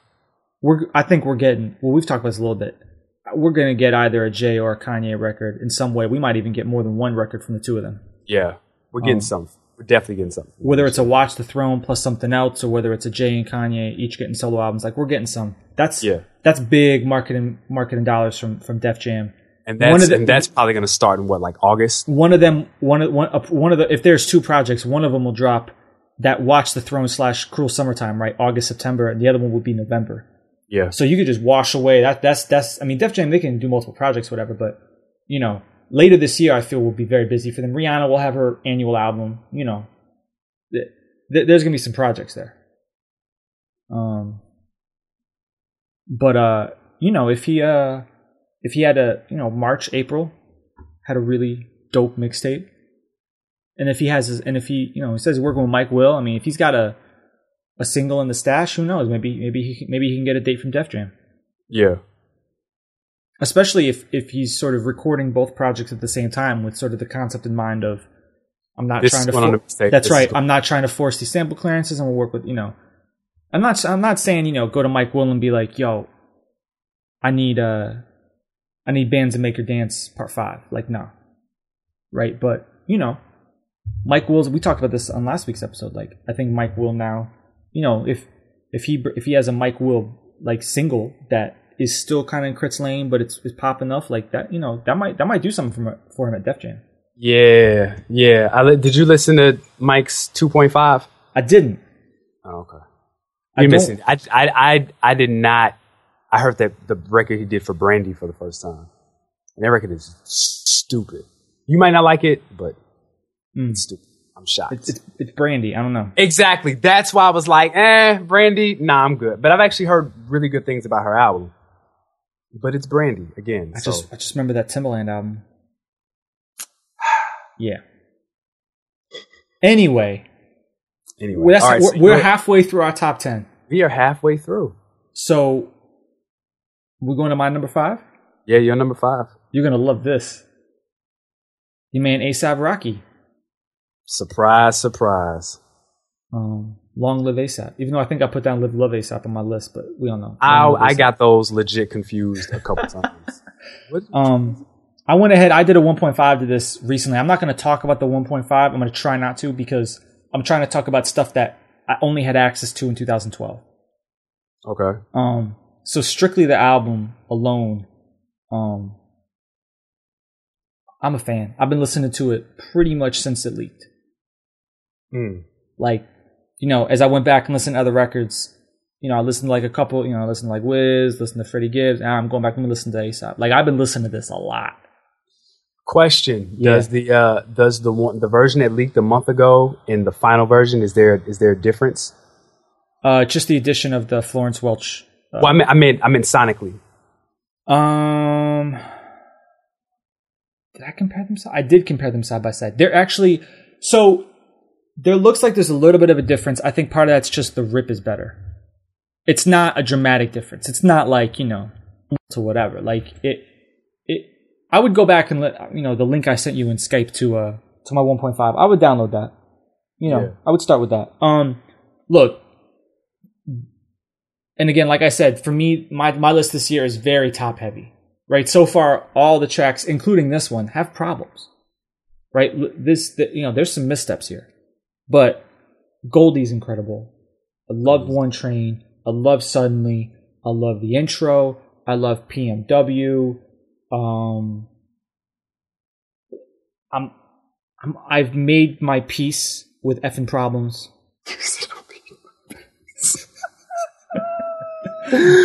ah! Um, the record with Gunplay is just crazy.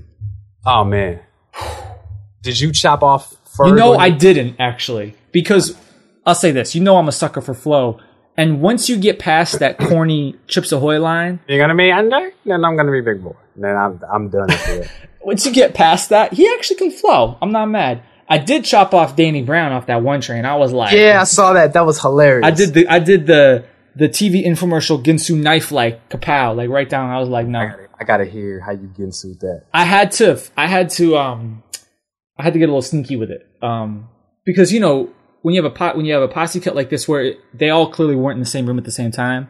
So you've got like one rapper like starting with another one's finishing, so it gets a little weird. Uh, uh, uh. yeah, but I, I I made that work. Um, nah, there's some really really good records on here. The you know the the Clams Casino record with Santigold I like a lot.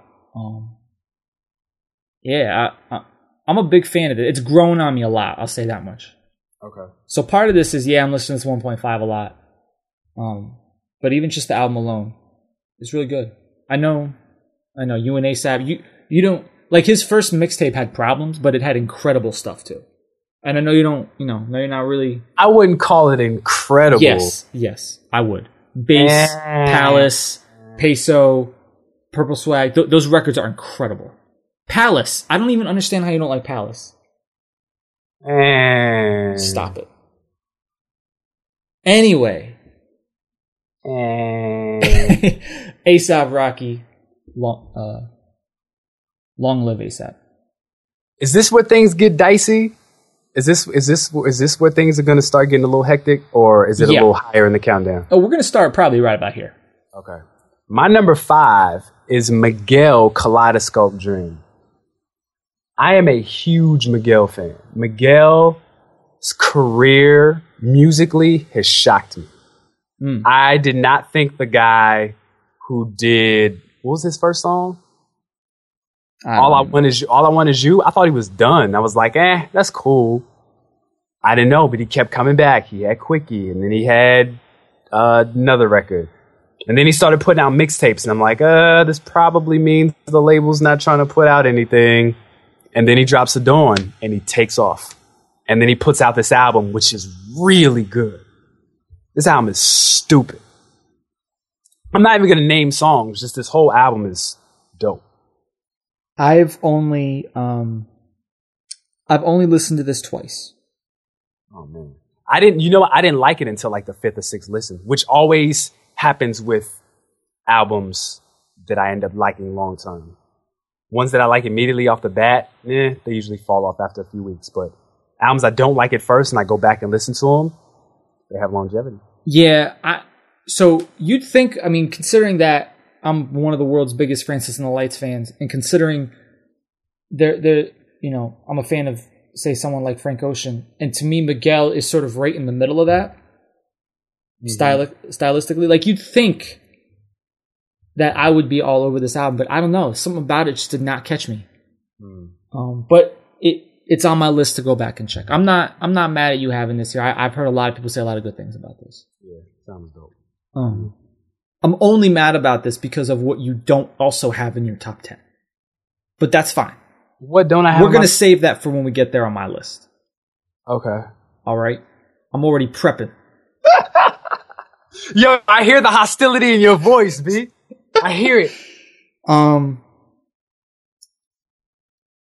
What's your number four, son? do you want um my number 4 is Big Boi, Vicious Lies and Dangerous Rumors. Okay. Somehow this is the most underappreciated album. Well, I take that back. It's one of the most underappreciated albums of the year. Um this record is really dope. It is. I- it is good. I um I haven't seen this on nearly enough top 10 lists. I really feel like they totally botched the Mama Told Me single. I I, I don't know you know, he's not selling well. I don't know if he gets a second single. Yeah. Um which is sad Yeah. because there's a lot of dope records on here. Do you think Big Boi goes indie? He can go indie. He could. I you know, I don't know what you're right. I don't know why he has a major label at this point. He doesn't need it for name recognition.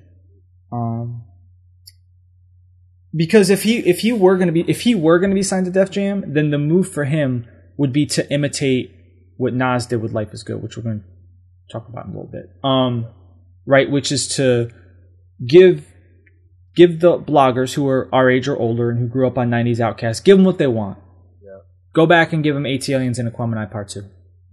Right? He could totally do that.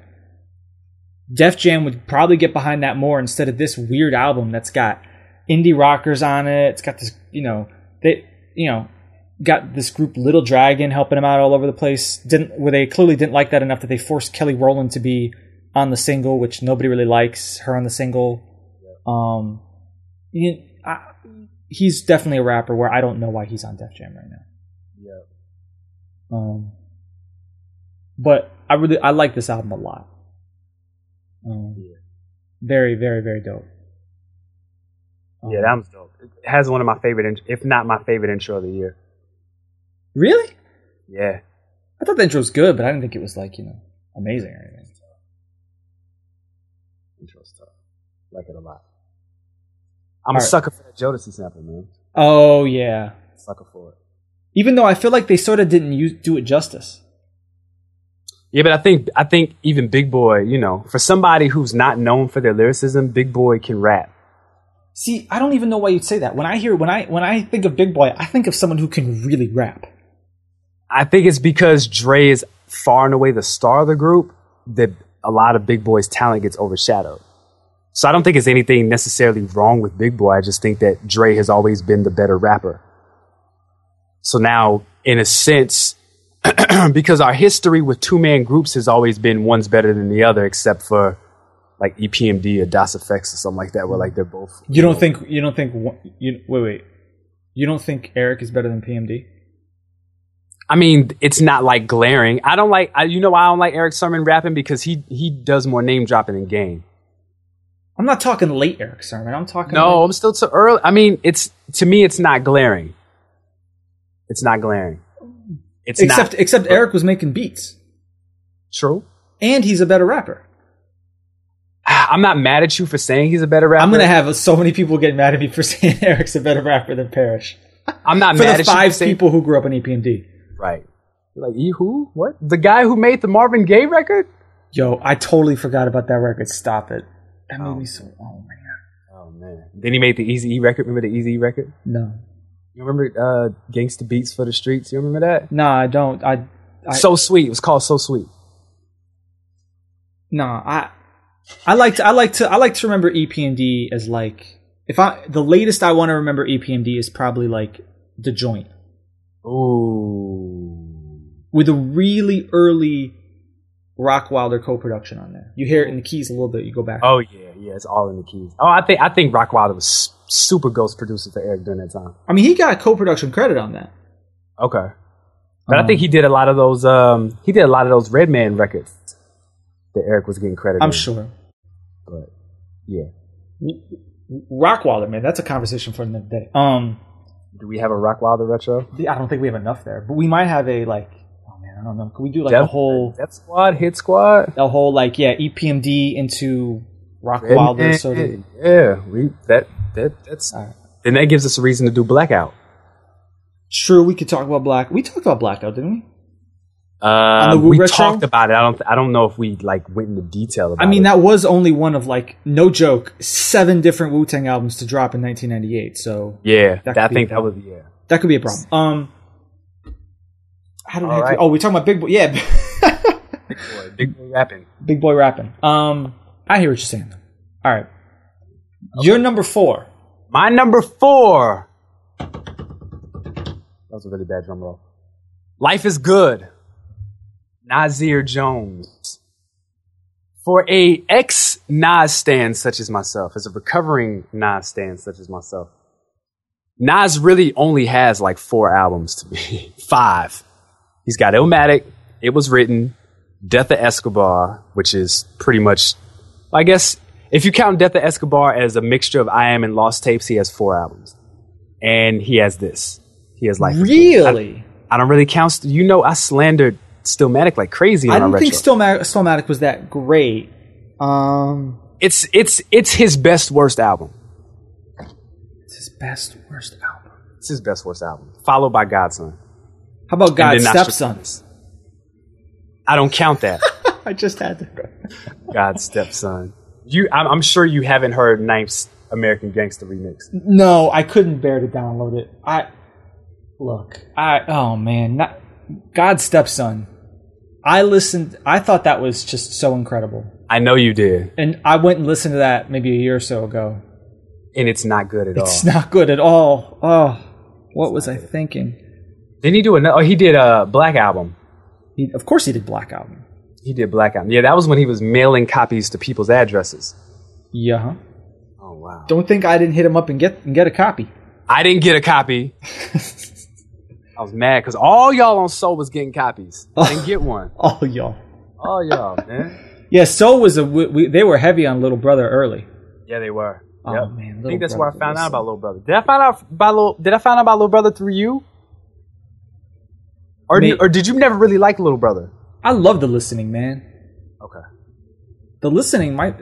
If we were, that's if, one of my definitive. if I was have going a- back and doing a a a a top ten of 2000, it was that three?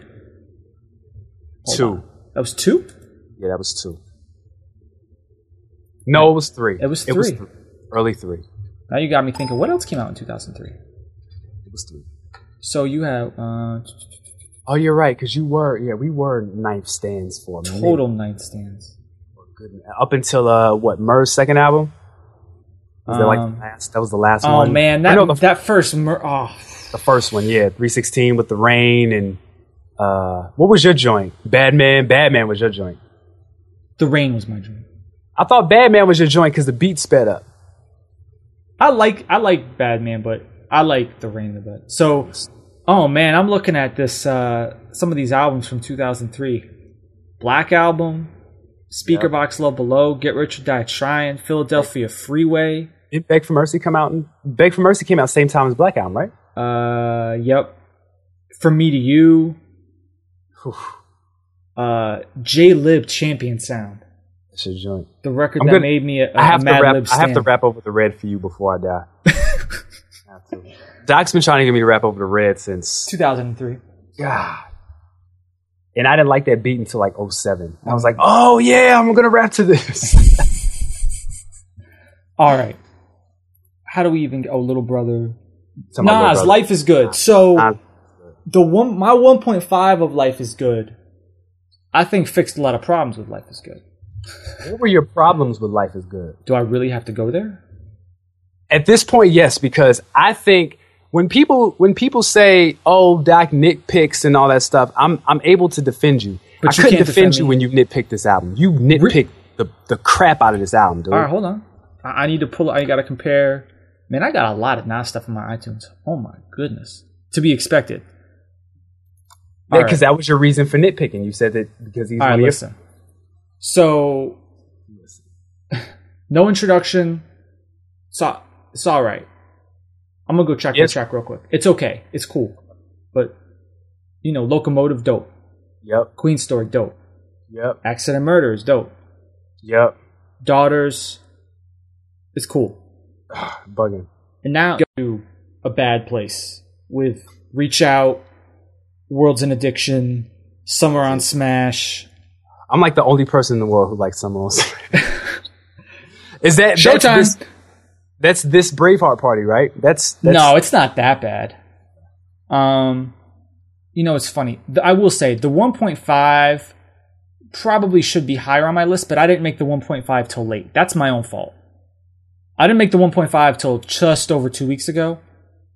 If I would have been listening to 1.5 more often, I probably would have this higher because there's a lot of good. There are a lot of good records on here, but the sequencing on this album is seriously problematic. It is, but it's not as bad as She just goes from accident murderers to daughters. um, you know my my one problem with the Don, which I don't think you'll ever understand. Um, yeah. You said the bass, right, or the drums. Or the drum, like it's the drum pattern. It drives me crazy. It's wrong. Um, back when is okay. The flow to this album doesn't flow well at all. Um. You wouldn't understand. Stay, cherry wine, Stay is baby. cool. I like Cherry Wine. Bye Baby's cool. But to me, some of the best records are at the end. The bonus record. Nasty, Black Bond, Roses, Where's the Love? I like all those records better than two thirds of the album. I give you that. You replace you replace those records with the middle. You take out reach So, out. What, so, so let me let me tell you my 1.5. Okay. Nasty. I, I resequenced. Start with Nasty. Okay. Back when, Okay. The Don, Daughters, Okay. Queen's Story into Accident Murders because they're linked. Yep. Where's Love, Okay. Locomotive, Okay. Cherry Wine, Okay. Black Bond, Okay. Roses, Okay. Triple Beam Dreams, Stay, and then Okay. end with Bye Baby. That's a nice record. I need that from you. It's on Spotify right now. okay. All right. I'll, I'm It's on the it's on the while I- site. I'm gonna listen to that while I clean the house that that's a good 1.5. and put together ketchup too. That's what I'll do. Put together ketchup too. Not listening to Nas. Not listening to myself while putting together my own mixtape. Surprise, surprise. Um, Um, so yeah, I, I- I'll agree with you there. The sequencing on this album isn't the best, but these records are really good, man. here's what's weird about it. I know that like in my mind I know that they're really good, but I never found myself wanting to go back and listen to this. Nah, this is a good road trip album. Mm. And actually, the middle that you don't like is what picked up on the road trip because that's what really made me like this album. I drove to uh, Detroit and reach out. Not World's an Addiction. I liked World's an Addiction the first time I heard it. I never went to hear it again I can't believe like reach out. because I'm I, blend tapes, blend tapes. That's that's that's where I come from. So that's, that's straight out of blend tape. And I'm not mad at Summer on Smash. I like it when rappers make records that you know, hey, look, we you know, we don't just think about deep, depressing stuff all the time. But you don't go from Worlds of Addiction to Summer on Smash though. hey, the doctor just killed himself because his family is in shambles. Let's go party afterwards. Let's go get some drinks. That's a little too much. I, I, will I will acknowledge up front I do not have a rational reason for not having Life is Good, at least the 1.5 in my top 10. I'll say, except to simply say I didn't really listen to it throughout the year. Like this list reflects what I listened to. Yeah, That's all I can say. I feel that. Um, You're number three. here we go. Here we go, top three. My number three is my 1.5 of Cruel Summer. Mm. let, let, me- let me let me say a couple things. Even the so when we did when we talked about the original album, we talked about it on the show. I liked it more than you did. Mm-hmm. It had problems, right? Mhm. It did not like to me. The point of this, if you're doing this, you know, Cruel Summer group album, the point of it should be you want to make sure that Pusha and Big Sean get the, get their nice little last boost in before they go into stardom, right? And then you got a couple of the people sort of who are on the bench. You want to, you know, give them some playing time, Mm-hmm. right? Not give a, a solo record to Kid Cudi, Yeah. right? Like that's just not necessary. So my 1.5, it You goes. think, you think he complained his way into that solo record? I know how much you love Kid Cudi. Um, you see that complex cover where they're totally uh, biting the the uh, DMX album cover? no, I didn't. I heard about it, but I didn't see it. The only complex cover I saw was uh, Rihanna's 15 that they did. I I shouldn't say bite. It's inspired by it. It's fine. It's not that offensive to me. Um, you talking about? You talking about? Of course, you're talking about his second album, right? Yeah, of course. Okay. I get, Um, let me look it up right now. So my 1.5 of Cruel Summer is To the World, which I love because R. Kelly is hysterical on that. I, I, yeah. Clique, which grew on me a lot. That was a hit too. Um, Clique what? Exodus 23. Okay. I know you don't like that, but I think that record's crazy. It's all right. Um, I threw the I threw higher on from the Big Sean mixtape, but Yeah. I cut it. uh, I have a seamless cut right where in higher on the mixtape it goes into the beat from Mercy, and on the 1.5, right at that point, Mercy starts. Okay. Yeah, I remember that part. Right. Um. So higher than Mercy. Kind of made me mad because I, I like the full version of that. Mercy, which I like a lot. Yeah. New God Flow, incredible. Yeah. The Morning, which I like a lot. I like 2 Chainz version of the Morning. You heard his solo version? I have. Um, I like I like the morning. Um, cold, which to me is probably the most underrated song of the year. That's like your favorite song of 2012. I don't even understand what is wrong with these people. This record is crazy. This record is that your comes out- favorite? Is that your favorite song of the year? No, no, it's not my favorite song. But because the the two albums that are one and two have definitely better songs. But this is because to me, my one and two are on a whole different level than everything I've talked about up to this point. And really, for me, the Cruel Summer 1.5, the ASAP, and the Big Boi, those are all sort of those are pretty close to me. That's a tier for me. Um, so Cold, which I think is incredible, Higher, which grew on me a lot. Um, then I threw in Option, which is uh, Big Sean and Hit Boy from Hit Boy's mixtape, which is dope. Yeah. I kept Bliss. I throw in Entourage, which is actually a dope record from um, mixtape, Yeah. and then I end up with Don't Like. Mm. There's a lot of hits on that. I like like I like it like there's not a single track like I put I put Bliss on there. I don't really know why. I probably skip over Bliss most of the time. But aside from that, I'm not skipping This over is anything on Teyana here. Taylor and John Legend, yeah, right? I like that beat. I like that beat too, which is why it's on here. Aside from that, I'm not skipping over a single track on here. I don't need John Legend singing Negro Spiritual over 80s records. it's just me. Speaking of Negro Spiritual, John Legend, what happened to him, man? Woo! he got money. He got money. He got him a white girl. He was gone. Pew. What happened? What's wrong with dating white girl? Nothing. Absolutely nothing. Absolutely nothing. I tried to all. bait you. I know you are. we we were gonna do. What were we gonna do? We were gonna do that song. Um, we were gonna do a freestyle about something. Uh, bun- what do you call it? Bunnies and Sperry's or something like that? Is that what we were gonna call it? Bunnies and Sperry's. Yeah, I don't know. Was that supposed to be over uh, Ball So Hard? Yep. yep. But then I had the beat, and I was like, "This isn't gonna work." Bunnies and Sperry's. That's funny. Um, What? I was on the cutting room floor. But no, no, no. Um. So yeah, I I I I found like when I went back and re- Cruel Summer, especially one point five, when I went back and listened to all this stuff, that's the record that really jumped up for me. I forgot how many songs were on here that I would listen to randomly throughout the year. And yeah, I'm cheating because I'm putting tracks like Exodus on here. Sure. Um, but hey, we're talking 1.5s. Let me just say this. I, I do like Cruel Summer enough that if we're not including 1.5s, this is probably in like the 6, 7, 8 range. Okay. So, and that's a whole other level below. Yeah. Um, but still, like even without excess and stuff like that, like To the World, I love. Clique, I like a lot. Mercy, I like a lot. New God Flow, incredible. Cold, incredible. The Morning, I like a lot. Like there's a lot of really good records on here. Mm. But the album has problems without the 1.5. It's like the the, the first half is so much better than the second half. Is- I think it's because of how they built up the album. I think that that really played into everybody being like, "Nah." Oh yeah, I think the hype hurt them here, and they let they. I mean, the, they didn't release it at the right time and all that other stuff. But Yeah. just that's one of the advantages to going back and listening to everything because you forget about that, Yeah. right? you do. Much like much like with the Big K.R.I.T forever and a day, like I forgot. Oh, you know, I was anticipating this, and I was like, you know, this is really this is pretty good. Yep. and this is the this like this is the one on my list that really for me solidifies the whole it's not necessarily what you thought about it when it comes out it's more about what you listen to even if it's just random tracks the whole year Yeah. yeah. Th- th- that whole thing really came home with me on this album I feel it. so what is your number three My number three is actually, I wouldn't be surprised if nobody actually knew who this was. Uh, Submotion Orchestra, Fragments.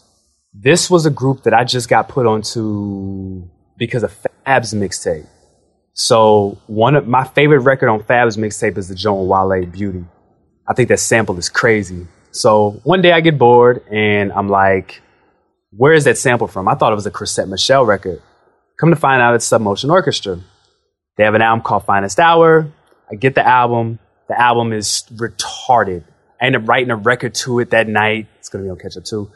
And then I'm like, oh, they put out another album. So they put out another album this year, which was Fragments. And I'm getting that. And that's just as dope as the other album. It's like a dubstep, R&B, like it's a weird mixture of styles. The chick's voice is really retarded, but the beats are insane. Um, I don't know. It's just if nobody, if anybody's heard of Submotion Orchestra, like please let me know that I'm not their only fan in the world. I found them on a whim, but for a minute, I say for like a week, I had this as my number one. I had this ahead of Kendrick and whatever. Don't say anything else I mean, they, they you got to know by now. If you listen to Clock Radio speakers, you got to know by now. Kendrick is somewhere on the list. We're not gonna play that dumb. I- uh, but it was my number one for a minute, and then I went back and I was like, no, never mind. but did you listen to this? I tried. I could not find this album on Spotify. I I sent it to you. Oops. Yeah, none of that stuff is on Spotify. I, I oh yeah, I, I went and I, I sent it to you. I, I Dropboxed it. man, that's my bad. It's all good. It's all golden. So we're here. We're here. So, you ready? Cause I'm. I got. I got. I got some questions for you. Yeah. My number two. So now for me, like we are like, all right, Cruel Summer, Big Boi, ASAP, like those were those were really good albums. Especially my 1.5 of Cruel Summer, right? But those, those were good albums, like so, like really solid projects, lots of good songs. Yep. My top two records are two of my favorite records I've heard in a long time. Okay. These are so far and away the best albums of 2012. I honestly don't even know how I'm supposed to have this conversation with you right now. Because your top two is not my top two. Kinda is. Well, no, it's not. It's not. So my number two is Frank Ocean, Channel Orange. This is the best R&B album in a long time. And it's just not even close. This album is incredible. It's a good album. Um, it's a what? It's a good album. I'm not gonna slander the album. The album's not whack. Sweet Life is one of my favorite songs. Like, period. Pyramids? I didn't catch on the pyramids like that. Pyramids is And- the and- best. that- that's it's just- the best song of the year. That's just me. It's That's the best just- song of the year. Nah, it's not even the best song on that album. Ah. Nah. Um. Forget all the hype. Forget all the he. You know he wrote the Yeah, we- thing. we're not even- Forget not all even that there. because We're this album is fantastic. It's I have listened to the because simply because this album came out before my number one. I have listened to this more than anything else this year. This album is unbelievable. There's not. I don't know if there's a single thing I would change about this album. Do you even like the skits? Yeah, definitely. Okay. Okay. Um, Crack Rock is incredible. Sweet Life is incredible. Pilot Jones is incredible. Everything. I mean, Pyramids though they messed up that video. Even though I thought they were, you know, I was like, yeah, do it in the strip club, but they didn't play it straight. He had to get all creative with it. Stop it. Just like Kendrick did with that backseat freestyle. Like, stop it. Sometimes like the video is so obvious. You just got to do it. I don't get why people are just so adamant about not being obvious sometimes. It's okay to be obvious. especially considering with with Frank Ocean, especially considering like the very tender performance he has at the VMAs. what? Ah, you said Tinder. It's That's hilarious. It, it it was Tinder. It was, was a, a bonfire and a You know. guy was playing. Was was was the guy playing the guitar for him? Yeah. Oh, so it was like super. That was like super. That was super token black guy. Like, like he's around a bunch of white people at a campfire, and they're like in high school or something. And the, the big games tomorrow. And like, hey, game. there's Frank. He can sing. Sing a song, Frank. And you know, Wow. of course. What? No, look. This this is my experience. I grew up the token black guy. okay. Okay. I grew up the token black guy. So yeah. So I'm not gonna finish. I'm not gonna finish this story because you made it awkward. it's cool. So, um, so after the VMA performance and given, you know, what he did on Jimmy Fallon and SNL, all that stuff, the perfect move is to totally go left field on people and just do a straight up video to the second half of Pyramids, yeah. right? Because that's the whole thing about Frank Ocean is, he, like, you can't like really, to me, you can't pigeonhole him. hmm And I think that I, I would appre- like sometimes you can get a little too creative for your own good. Like you start, you're starting to, you're starting to think that you're, you, you know, you, you smell a little too fresh, Yes. right? And it's like, all right, just, just relax a little bit. Yes. um, but that has nothing to do with the album, which is incredible. And again, Pyramids, it took me a minute, but it's, it's, I just can't even. Like the first half of Pyramids is great, but that second half of Pyramids, oh my goodness, man, uh, it's incredible. Yeah, the It- second half is a lot better than the first. Oh, the first half is so dope. Um, if it weren't for how astonishing my number one album is. Um, Yeah, this was far. This was far and away your number one for a while, right? It was because it's so much better than numbers three through whatever. Like I was having, it was a tough year for me. Maybe I'm getting too critical because of the show, but it, if anything, like this and my number one are practically flawless. That's saying a lot. There aren't that many records that are practically flawless. I wouldn't say that about any record from last year. I would. Take Care is not flawless. Yes, it is. No, it's not. Yes, it is.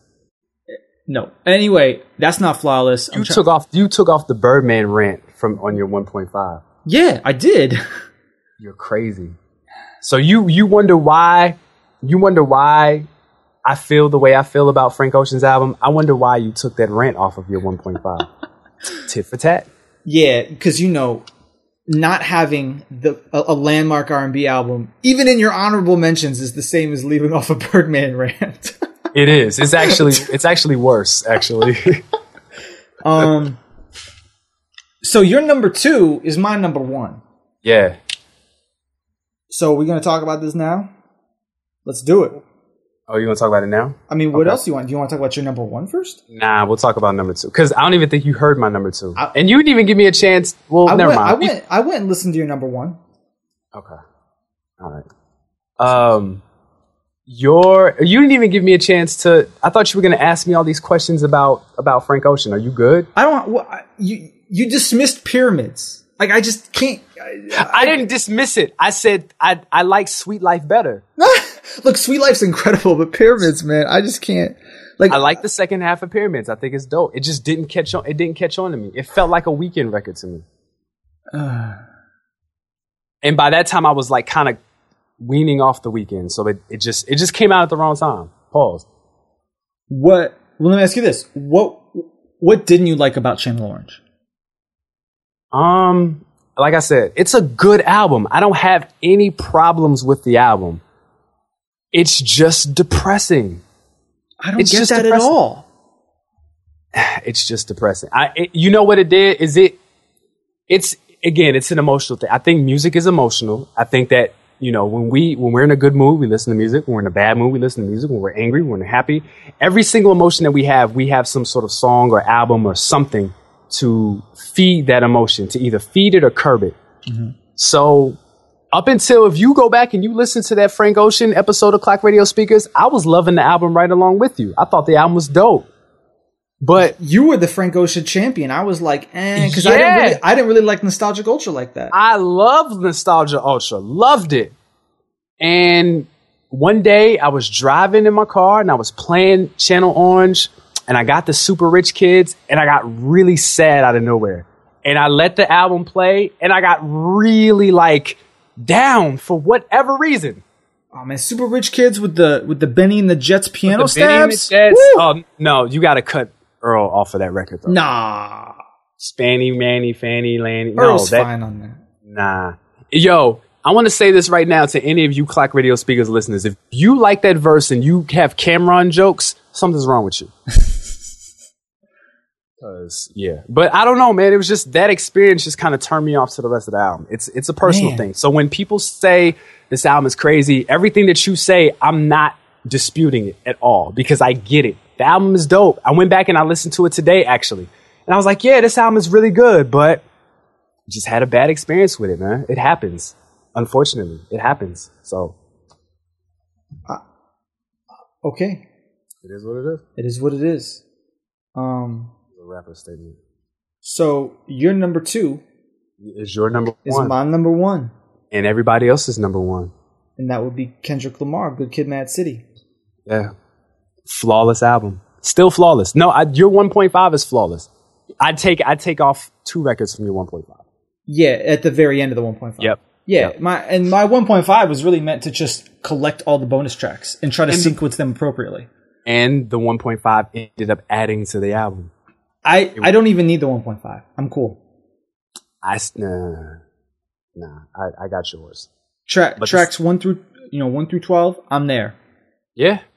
Real Um, Real is incredible. Sing About Me I'm Dying of Thirst is phenomenal. Uh The album's incredible. I there's nothing bad to say about this album. Nothing.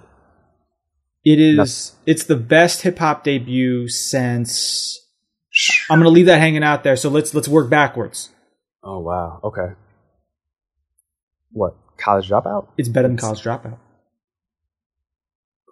Yeah, because college dropout has mistakes on it. College Dropout has mistakes. Um, Keep going backwards. whew.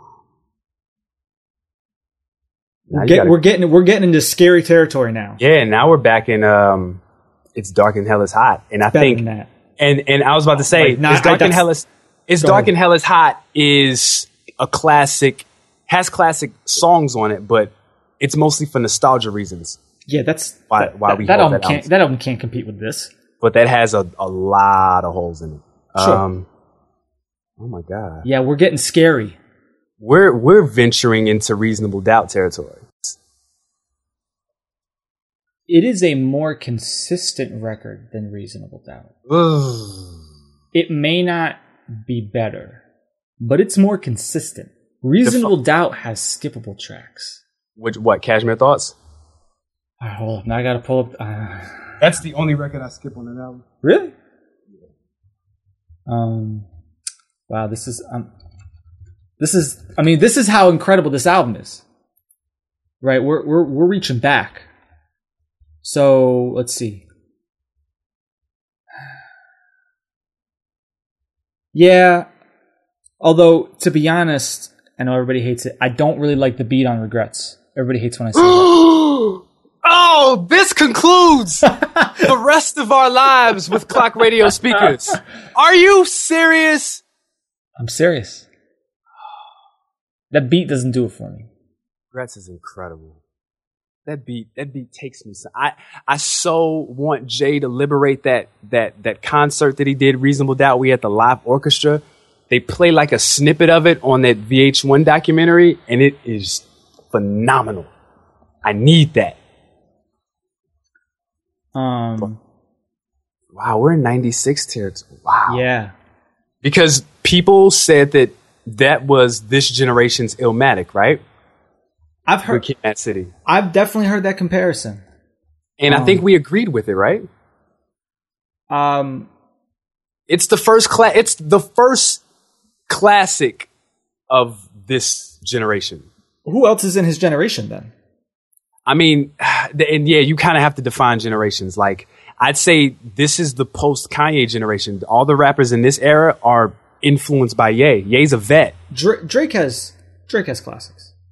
Drake does it. Drake has two classics. He just doesn't have. I mean, we're, when we talk about like flawless records, we're talking like there's very few flawless records. Ugh. What's another flawless hip hop album? Is there one? Illmatic's a- not flawless, Illmatic's not flawless. and Reasonable Doubt isn't flawless. Good Kid, Mad City isn't flawless. What's wrong with it? I don't know if I'd say what's wrong with it. Yeah, Why there's, is it no, there's nothing. I'll say it. You're right. So there's a difference between perfect and flawless. Define um, that. Flawless literally means without flaws, right? So it means that there isn't a like there's okay, that's a flaw, but just because something's not a flaw doesn't mean that it's also incredible at the same time, Sure. right? And if I if I really had to nitpick Good Kid, Mad City, I would say that I don't always listen to Real. Oh, oh! I love Real, but if I'm ever skipping around, oh, and the other problem is I don't always listen to the intro. I, I actually, I, I usually skip Master Splinter. I skip. I think Master Splinter's dope. it is. It's super dope. I just don't listen to it all the time. I go straight into Don't Kill My Vibe, or I go straight into Backseat Freestyle. A lot of people, I think, jump right to Backseat Freestyle, even though Don't Kill My Vibe is amazing. Yeah. Um, Oof. Oh my God, that Lady Gaga version. yeah, let's let's just be glad that didn't happen. Oof. Oh my God, she saw that. She saw that hype. She saw. She saw that that train fading. She was like, "No." She did the. She did the the, the jump like dude from 2012 when he was trying to get on the ship. She did that 2012. What a terrible movie. What a terrible movie. Um, What a hilarious. That was one of the. That's that's one of the best unintentional comedies I've seen in a long time. That movie is hilarious for all the wrong reasons. All right, so we just started comparing Good Kid, Mad City to like Reasonable Doubt. Yeah. All right, with that in mind, Okay. you have a record that you think is better. Yes. I do. I do. Wh- what is your number one this year? Robert Glasper Experiment, Black Radio. That album is incredible. Incredible. And you can swap either or. It, it, it- there, I don't say my, that putting that over Kendrick is not saying that it's, it's the better album. It's my favorite, but it's, it's either or. It's either or. I really thought about doing 1A and 1B. I thought about doing that.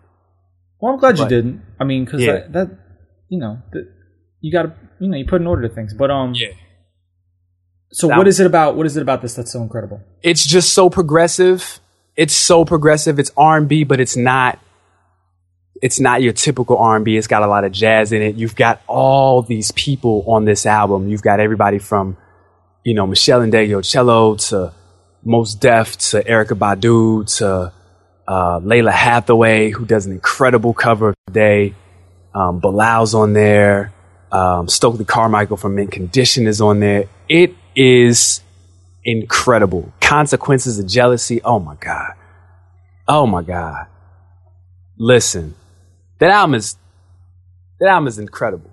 Incredible. I'm done. It, it's uh, incredible. It sounds like a Lost Soulquarians album.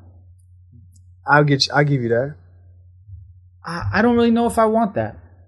Um, this is not really my vibe at all. There, there's a couple records on here that are dope, but I'm not.